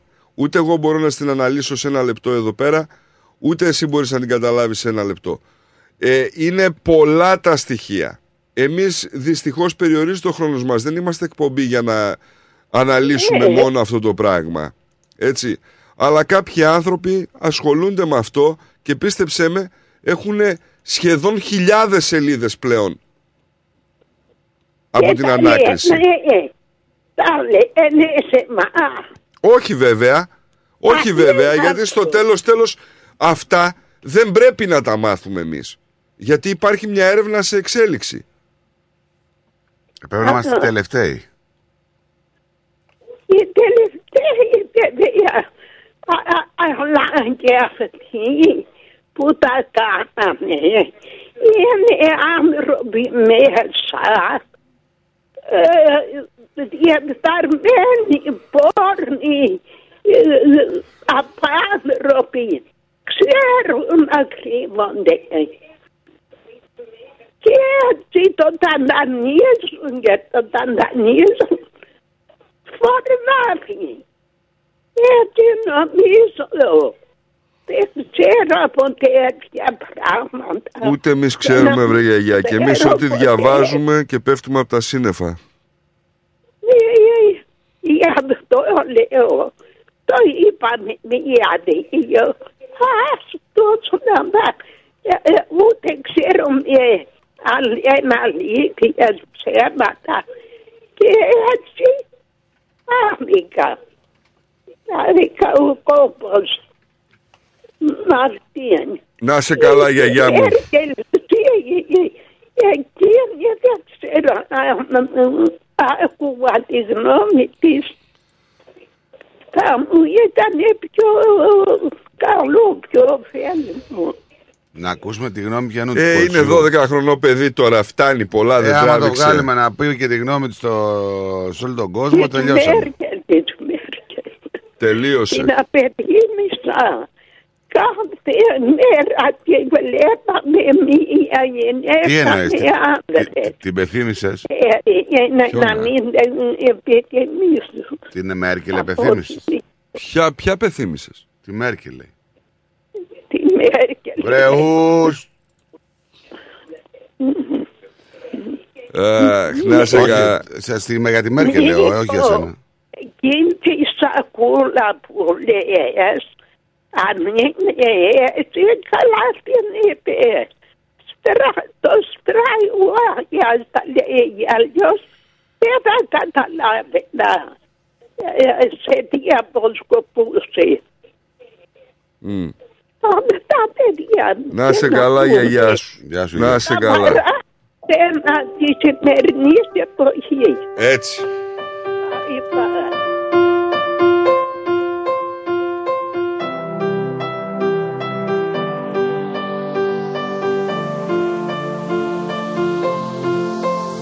Έλα κοντά μου Να δεις τον ουρανό απ' τη μεριά μου. Έλα κοντά μου Το σώμα σου να γίνει η μυρωδιά μου. Ξύπνα με στον όνειρό σου αν δεν ήρθα. Ξύπνα με κι αγκαλιά μου να σε είχα όλη νύχτα. Σ' αγαπώ. Αυτό είναι το θέμα. Θα στο πω και βάλ το τέρμα Βάλ το τέρμα. Βάλ το τέρμα. Σ' αγαπάω εσένα Βάλ το τέρμα Ποιος κοιμάται ξέχνα Πίστεψε το Και δυνάμωσέ το. Βάλ το τέρμα Σ' αγαπάω εσένα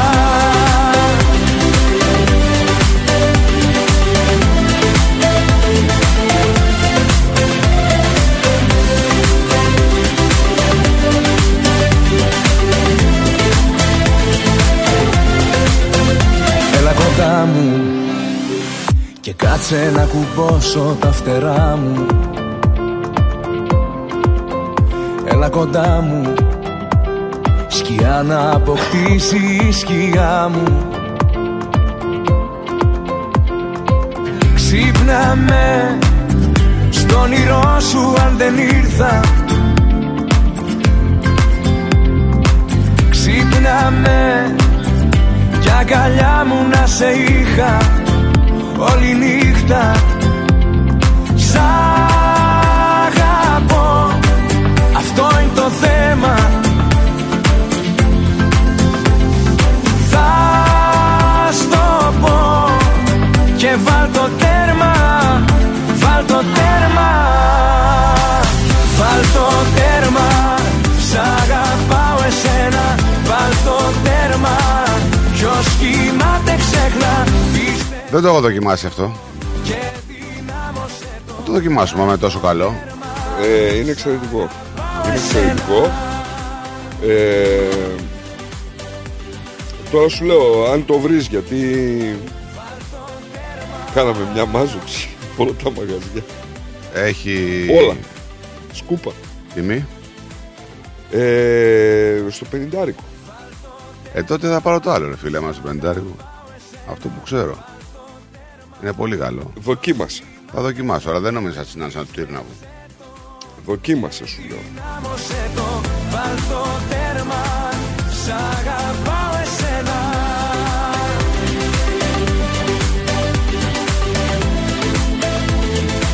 Σ' αγαπάω εσένα Λοιπόν, έχουμε ραγδαίες εξελίξεις ε, για, τους, ε, για τις γονείς της Μαντλίν. Θυμάσαι τη Μαντλίν που είχε εξαφανιστεί; Κάνουν τεστ ε, DNA έχουν αρχίσει και κάνουν οι γονείς της. Ε, Βγήκε ένα κοριτσάκι από την Πολωνία. Λοιπόν, είναι κοντά στη διελε... διελεύκανση της υπόθεσης της Μαντλίν Μακάν. Έχουν περάσει 16 χρόνια από τότε. Έτσι. Τώρα το κοριτσάκι αυτό πρέπει να είναι λογικά να είναι 22 χρονών.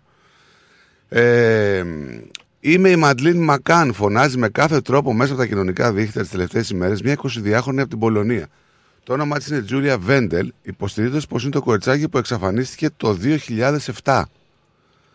Ε, να σου πω ότι όπως είπε η κοπέλα από την Πολωνία, άρχισε να αναρωτιέται αν είναι η αγνοούμενη Μάντι πριν από μερικούς μήνες. Αφού άκουσε κάτι από τη γιαγιά της, έχει δημιουργήσει ένα λογαριασμό στο Instagram με την ε, ονομασία Ιάμα Ντελέιν Μακάν που έχει αναρτήσει βίντεο που περιγράφουν λεπτομερώς τους ισχυρισμούς της. Μεταξύ αυτών είναι και ο ισχυρισμός ότι έχει ένα στίγμα στο μάτι της, έχει μια φακίδα στο πόδι της, στα ίδια σημεία με τη Μαντλίν. Σύμφωνα με την τελευταία της ανάρτηση, η Κέιτ και ο Τζέρι Μακάν επικοινώνησαν μαζί της και αποδέχθηκαν ένα τεστ DNA για την εξακρίβωση των ισχυρισμό της. Εντάξει, οι γονείς τι θα πούνε, Όχι, δεν θα κάνουμε DNA άμα υπάρχει περίπτωση να είναι η κόρη τους. Η 22χρονη πιστεύει ότι η ηλικία της μπορεί να είναι λάθος, μιας και η Μαντλίν γεννήθηκε το Μάιο του 2003. Πράγμα που σημαίνει ότι τώρα θα ήταν 19 ετών.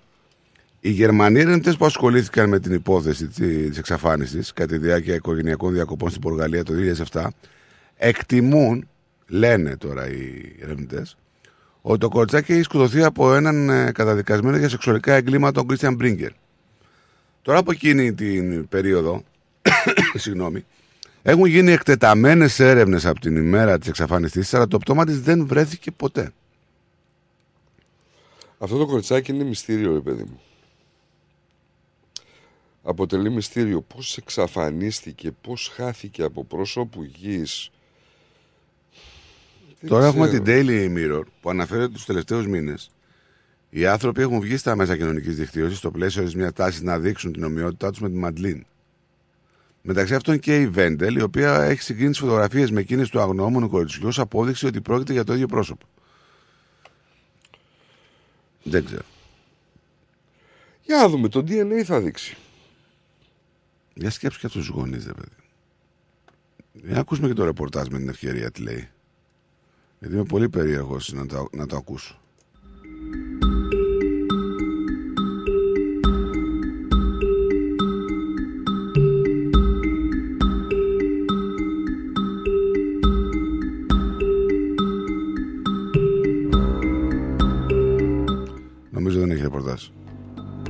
Πάντως είναι μια υπόθεση που έχει σοκάρει από την μέρα που έγινε όλο το παγκόσμιο κοινωνικό ιστό. Και σου λέει τι γίνεται ρε φίλε εδώ πέρα. Και δεν είναι η πρώτη φορά. Τέλος πάντων, μακάρι ρε παιδί μου να βρούνε και οι άνθρωποι το χαμένο τους παιδί. Τώρα οι ερευνητές έχουν άλλα στο μυαλό τους. Λένε ότι το κοριτσάκι αυτό πρέπει να έχει δολοφονηθεί από ένα συγκεκριμένο καταδικασμένο εγκληματία που έκανε τέτοιου είδους πράξεις. Δεν ξέρω. Δεν ξέρω, δεν ξέρω κι εγώ. Δεν τους φτάνει. Χαμός γίνεται, ρε φίλε. Χαμός. Τα παιδιά ρε, ρε σου λέω ρε, τα παιδιά όλα εκεί ρε. Όλα χτυπάνε στα παιδιά. Χαμός, χαμός, χαμός, χαμός. Δυστυχώς.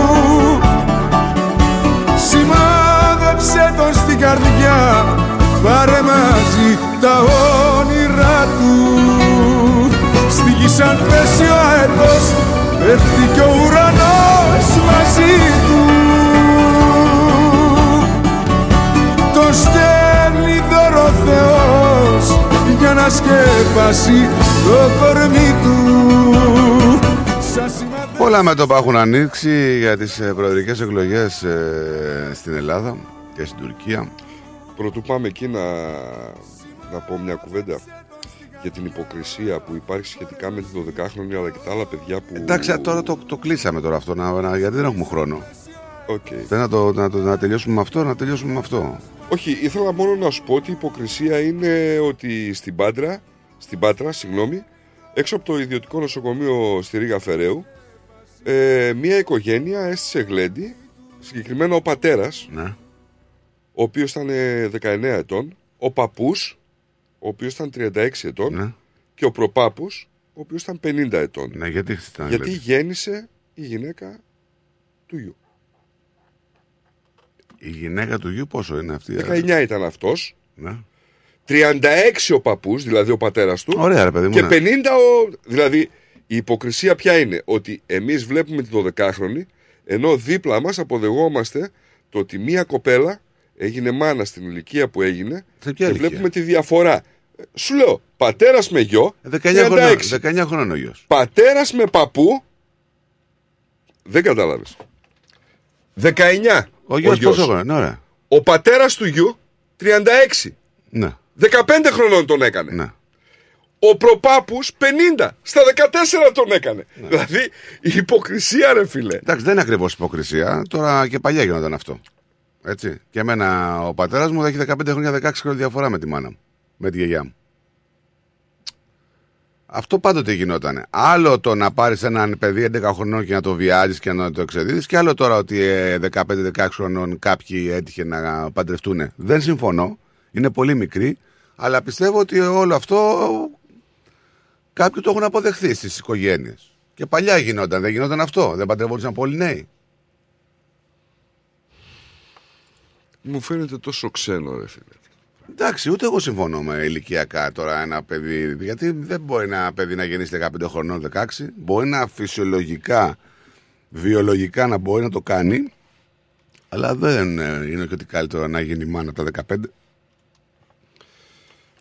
Τι να πω, δεν ξέρω, δεν ξέρω. Εμένα με ξενίζει πάρα πολύ αυτό το πράγμα. Δηλαδή, λέμε για τους βιασμούς και δίπλα μας γίνονται όργια ρε παιδί μου.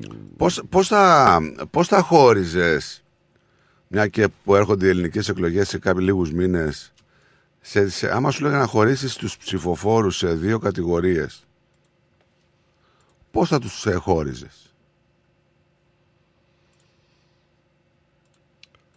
Τους ψηφοφόρους, ε, Ναι. σε αυλικούς, Ναι. με την ευρύτερη έννοια, σε αδιάφορους και σε αγανακτισμένους. Αγανακτισμένο συμφωνώ. Δηλαδή, οι αδιάφοροι ποιοι είναι, αδια- ποιοι- ποιους, ποιους λέμε διάφορους. Δεν τους απασχολεί η πολιτική, δεν τους απασχολούν τα Όχι, συγκεκριμένα κόμματα; Όχι, όχι. Αδιάφορος είναι αυτός που λέει Όχι μωρέ και όποιον και να ψηφίσεις όλοι το Αυ- ίδιο είναι. Οπότε ουσιαστικά αυτούς που θεωρούν την πολιτική βρώμικη και τους πολιτικούς Ναι, αποτυχημένους. αλλά αδιαφορούν όμως. Ναι, ναι. Αδιαφορούν για να Ναι, ρε, παιδί ψηφίσουν. μου, ναι. Ε, Αδιαφορούν να ψηφίσουν και για να έχουν κάποιους λόγους για να διαφορούν να ψηφίσουν. Ναι. Το θέμα είναι ότι ποιοι είναι αυτοί οι λόγοι που τους κάνουν να μην ψηφίσουν. Δηλαδή, θεωρούν την πολιτική βρώμικη, θεωρούν τους πολιτικούς αποτυχημένους επαγγελματίες. Ε, ξέρω εγώ, παιδιά του κομματικού σωλήνα. Πώς δηλαδή. Απ' την άλλη, αγανακτισμένοι. Ε, Λες μεγάλες κουβέντες τώρα. Αποτυχημένους επιχειρηματίες. Ε, Επαγγελματίες. Επαγγελματίες. Μα Ναι. αυτή η πολιτική, άμα ήταν επιτυχημένοι επαγγελματίες, δεν θα ήταν στην πολιτική. Να σου λέω πάντα έχει αποτυχημένοι επαγγελματίες. Ε, Αν ο- αποτύχανε- Πάρ το όπως θέλεις. Αν αποτύχανε στην επιχείρησή τους, πώς θα φέρουν ε, σε λογαριασμό Μήπως, δηλαδή, την ε, επιχείρηση η Ελλάδας; Μήπως αποτυχημένους που είδαν την πολιτική επαγγελματικά; Και όχι Ναι, όπως έπρεπε μα- να τη δούνε. Ξέρεις κάτι, ένας άνθρωπος όταν αποτυγχάνει στην επιχείρησή του, γιατί μπορεί να σώσει την Ελλάδα μετά, δηλαδή την επιχείρηση Ελλάδα; Υπάρχουν οι αγανακτισμένοι, ανέφερες και αυτούς. Ναι, φυσικά. Οι οποίοι αυτοί προφανώς είναι οι άνθρωποι που είναι αειδιασμένοι και αυτοί που φρύτουν από την εξαθλίωση του δημόσιου βίου. Που και εκεί χωρίζουν Ναι. σε διαφορετικά μέτωπα. Έτσι. Υπάρχουν οι αγανακτισμένοι που ψηφίζουν οι- εκδικητικά. Οι οποίοι θεωρούν όλα τα κόμματα υπεύθυνοι για αυτή την κατάπτωση του. Για τους αγανακτισμένους, λες; Και, ναι, και δεν θεωρούν κανέναν Όχι, όχι, ικανό όχι. για να τους γιατρέψει. Όχι, όχι. Οι αγανακτισμένοι, κατά τη δική μου άποψη, χωρίζονται σε δύο-τρεις κατηγορίες. Είναι αυτοί που αγανακτούν με ένα κόμμα και πάνε στο αντίπαλό του για την τιμωρία. Είναι αυτοί που θα πάνε να ψηφίσουν ένα μικρό κόμμα, ε, Όχι. πολλές φορές ακροδεξιό ή ακροαριστερό, Να στο θέσω για λοιπόν- να εκδικηθούν την να, κυβέρνηση. να στο θέσω λοιπόν καλύτερα. Δεν μη θα σου μιλήσω για τους ψηφοφόρους. Για να στο κάνω πιο εύκολο ακόμα. Θα σου μιλήσω για τις δύο κατηγορίες αυτών που κάνουν αποχή. Λοιπόν. ε, Γιατί αυτό είναι το μεγάλο πρόβλημα στην Ελλάδα. Η αποχή. Δηλαδή βγαίνουν οι κυβερνήσεις με το 15 και 20% του εκλογικού σώματος. Νομίζω ότι. Ε, έλα μωρέ όλοι οι ίδιοι είναι και αυτό νικάει. Απ' την άλλη, άμα θες να πάμε ψη, με σε βάση ψηφοφορίας, δηλαδή οι Έλληνες ψηφίζουν υπέρ κάποιου κόμματος ή εναντίον κάποιου άλλου. Πρόσεξε τώρα τι σου λέω. Το σκεπτικό ποιο είναι; Υπάρχουν δύο κατηγορίες. Γι' αυτό σου είπα στην αρχή για αυλικούς. Και τα δύο. Και υπέρ κάποιου κόμματος και εκδικητικά. Για να μην βγει κάποιο άλλο. Είναι- Είναι, είναι, οι λεγόμενοι ακόλουθοι, ρε φίλε, που έχουν συμφέροντα. Έχουν και συμφέροντα. Όταν λέμε συμφέροντα, μην νομίζεις ότι Εγώ θέλω να καταλήξω στο όλοι κομμάτι της- ετοιμάζονται να πάρουν Ναι. δισεκατομμύρια. Έστω Ε, και μια θέση στο δημόσιο Μπράβο. δηλαδή. είναι- Εγώ θέλω να καταλήξω στο κομμάτι της αποχής, λοιπόν. Δηλαδή, ε, για να υπάρξει όμως αποδοκιμασία των ε, κακών πολιτικών ή επιδοκιμασία των καλών ή λιγότερο κακών, να το πούμε έτσι, θα πρέπει οι ψηφοφόροι να προσέλθουν στις κάλπες. Και ειδικά οι νέοι ψηφοφόροι, στους οποίους δηλαδή υποτίθεται ότι φτιάχνουν το μέλλον τους. Και οι οποίοι έχουν μεγαλύτερο λόγο για την πορεία του τόπου. Διότι θα ζήσουν περισσότερο επάνω σε αυτόν τον, τον τόπο από τους ε, γυρεότερους. δεν νομίζεις ότι αυτό όλο το θέμα θα είχε λυθεί πάρα πολύ απλά και πολύ εύκολα αν θέλανε; Αυτό συμφέρει τη συμμορία αυτή που κυβερνάει την Ελλάδα σήμερα. Να υπάρχει αποχή εννοείς. Βέβαια. Ναι, ναι. Κατά κάποιο τρόπο βεβαίως. Γιατί άμα πηγαίνουν και ψηφίζαν αυτοί που λέμε που κάνουν αποχή αγανακτισμένοι. Βάλε 100 ευρώ πρόστιμο. Όπως τους είπαμε. Ε, υπάρχει πρόστιμο. Δεν νομίζω να το ξέρουν καν τι γίνεται. Μα δεν το ζητάνε και ποτέ. Σε καμία περίπτωση. Ε, τότε. Άρα δεν υπάρχει πρόστιμο. Τέλος πάντων. Με αυτά και με αυτά και με αυτά φτάσαμε στο τέλος και της σημερινή ημέρας. Εσείς θα μείνετε συντονισμένοι. Θα είστε ο Πρατόνα Δενεδάκη 3 με 5. Μείνετε εδώ συντονισμένοι στην αγαπημένη σας συντροφιά. Εμείς θα πούμε πάλι αύριο την ίδια ώρα. Έω τότε να περνάτε καλά. Bye. Γεια σας.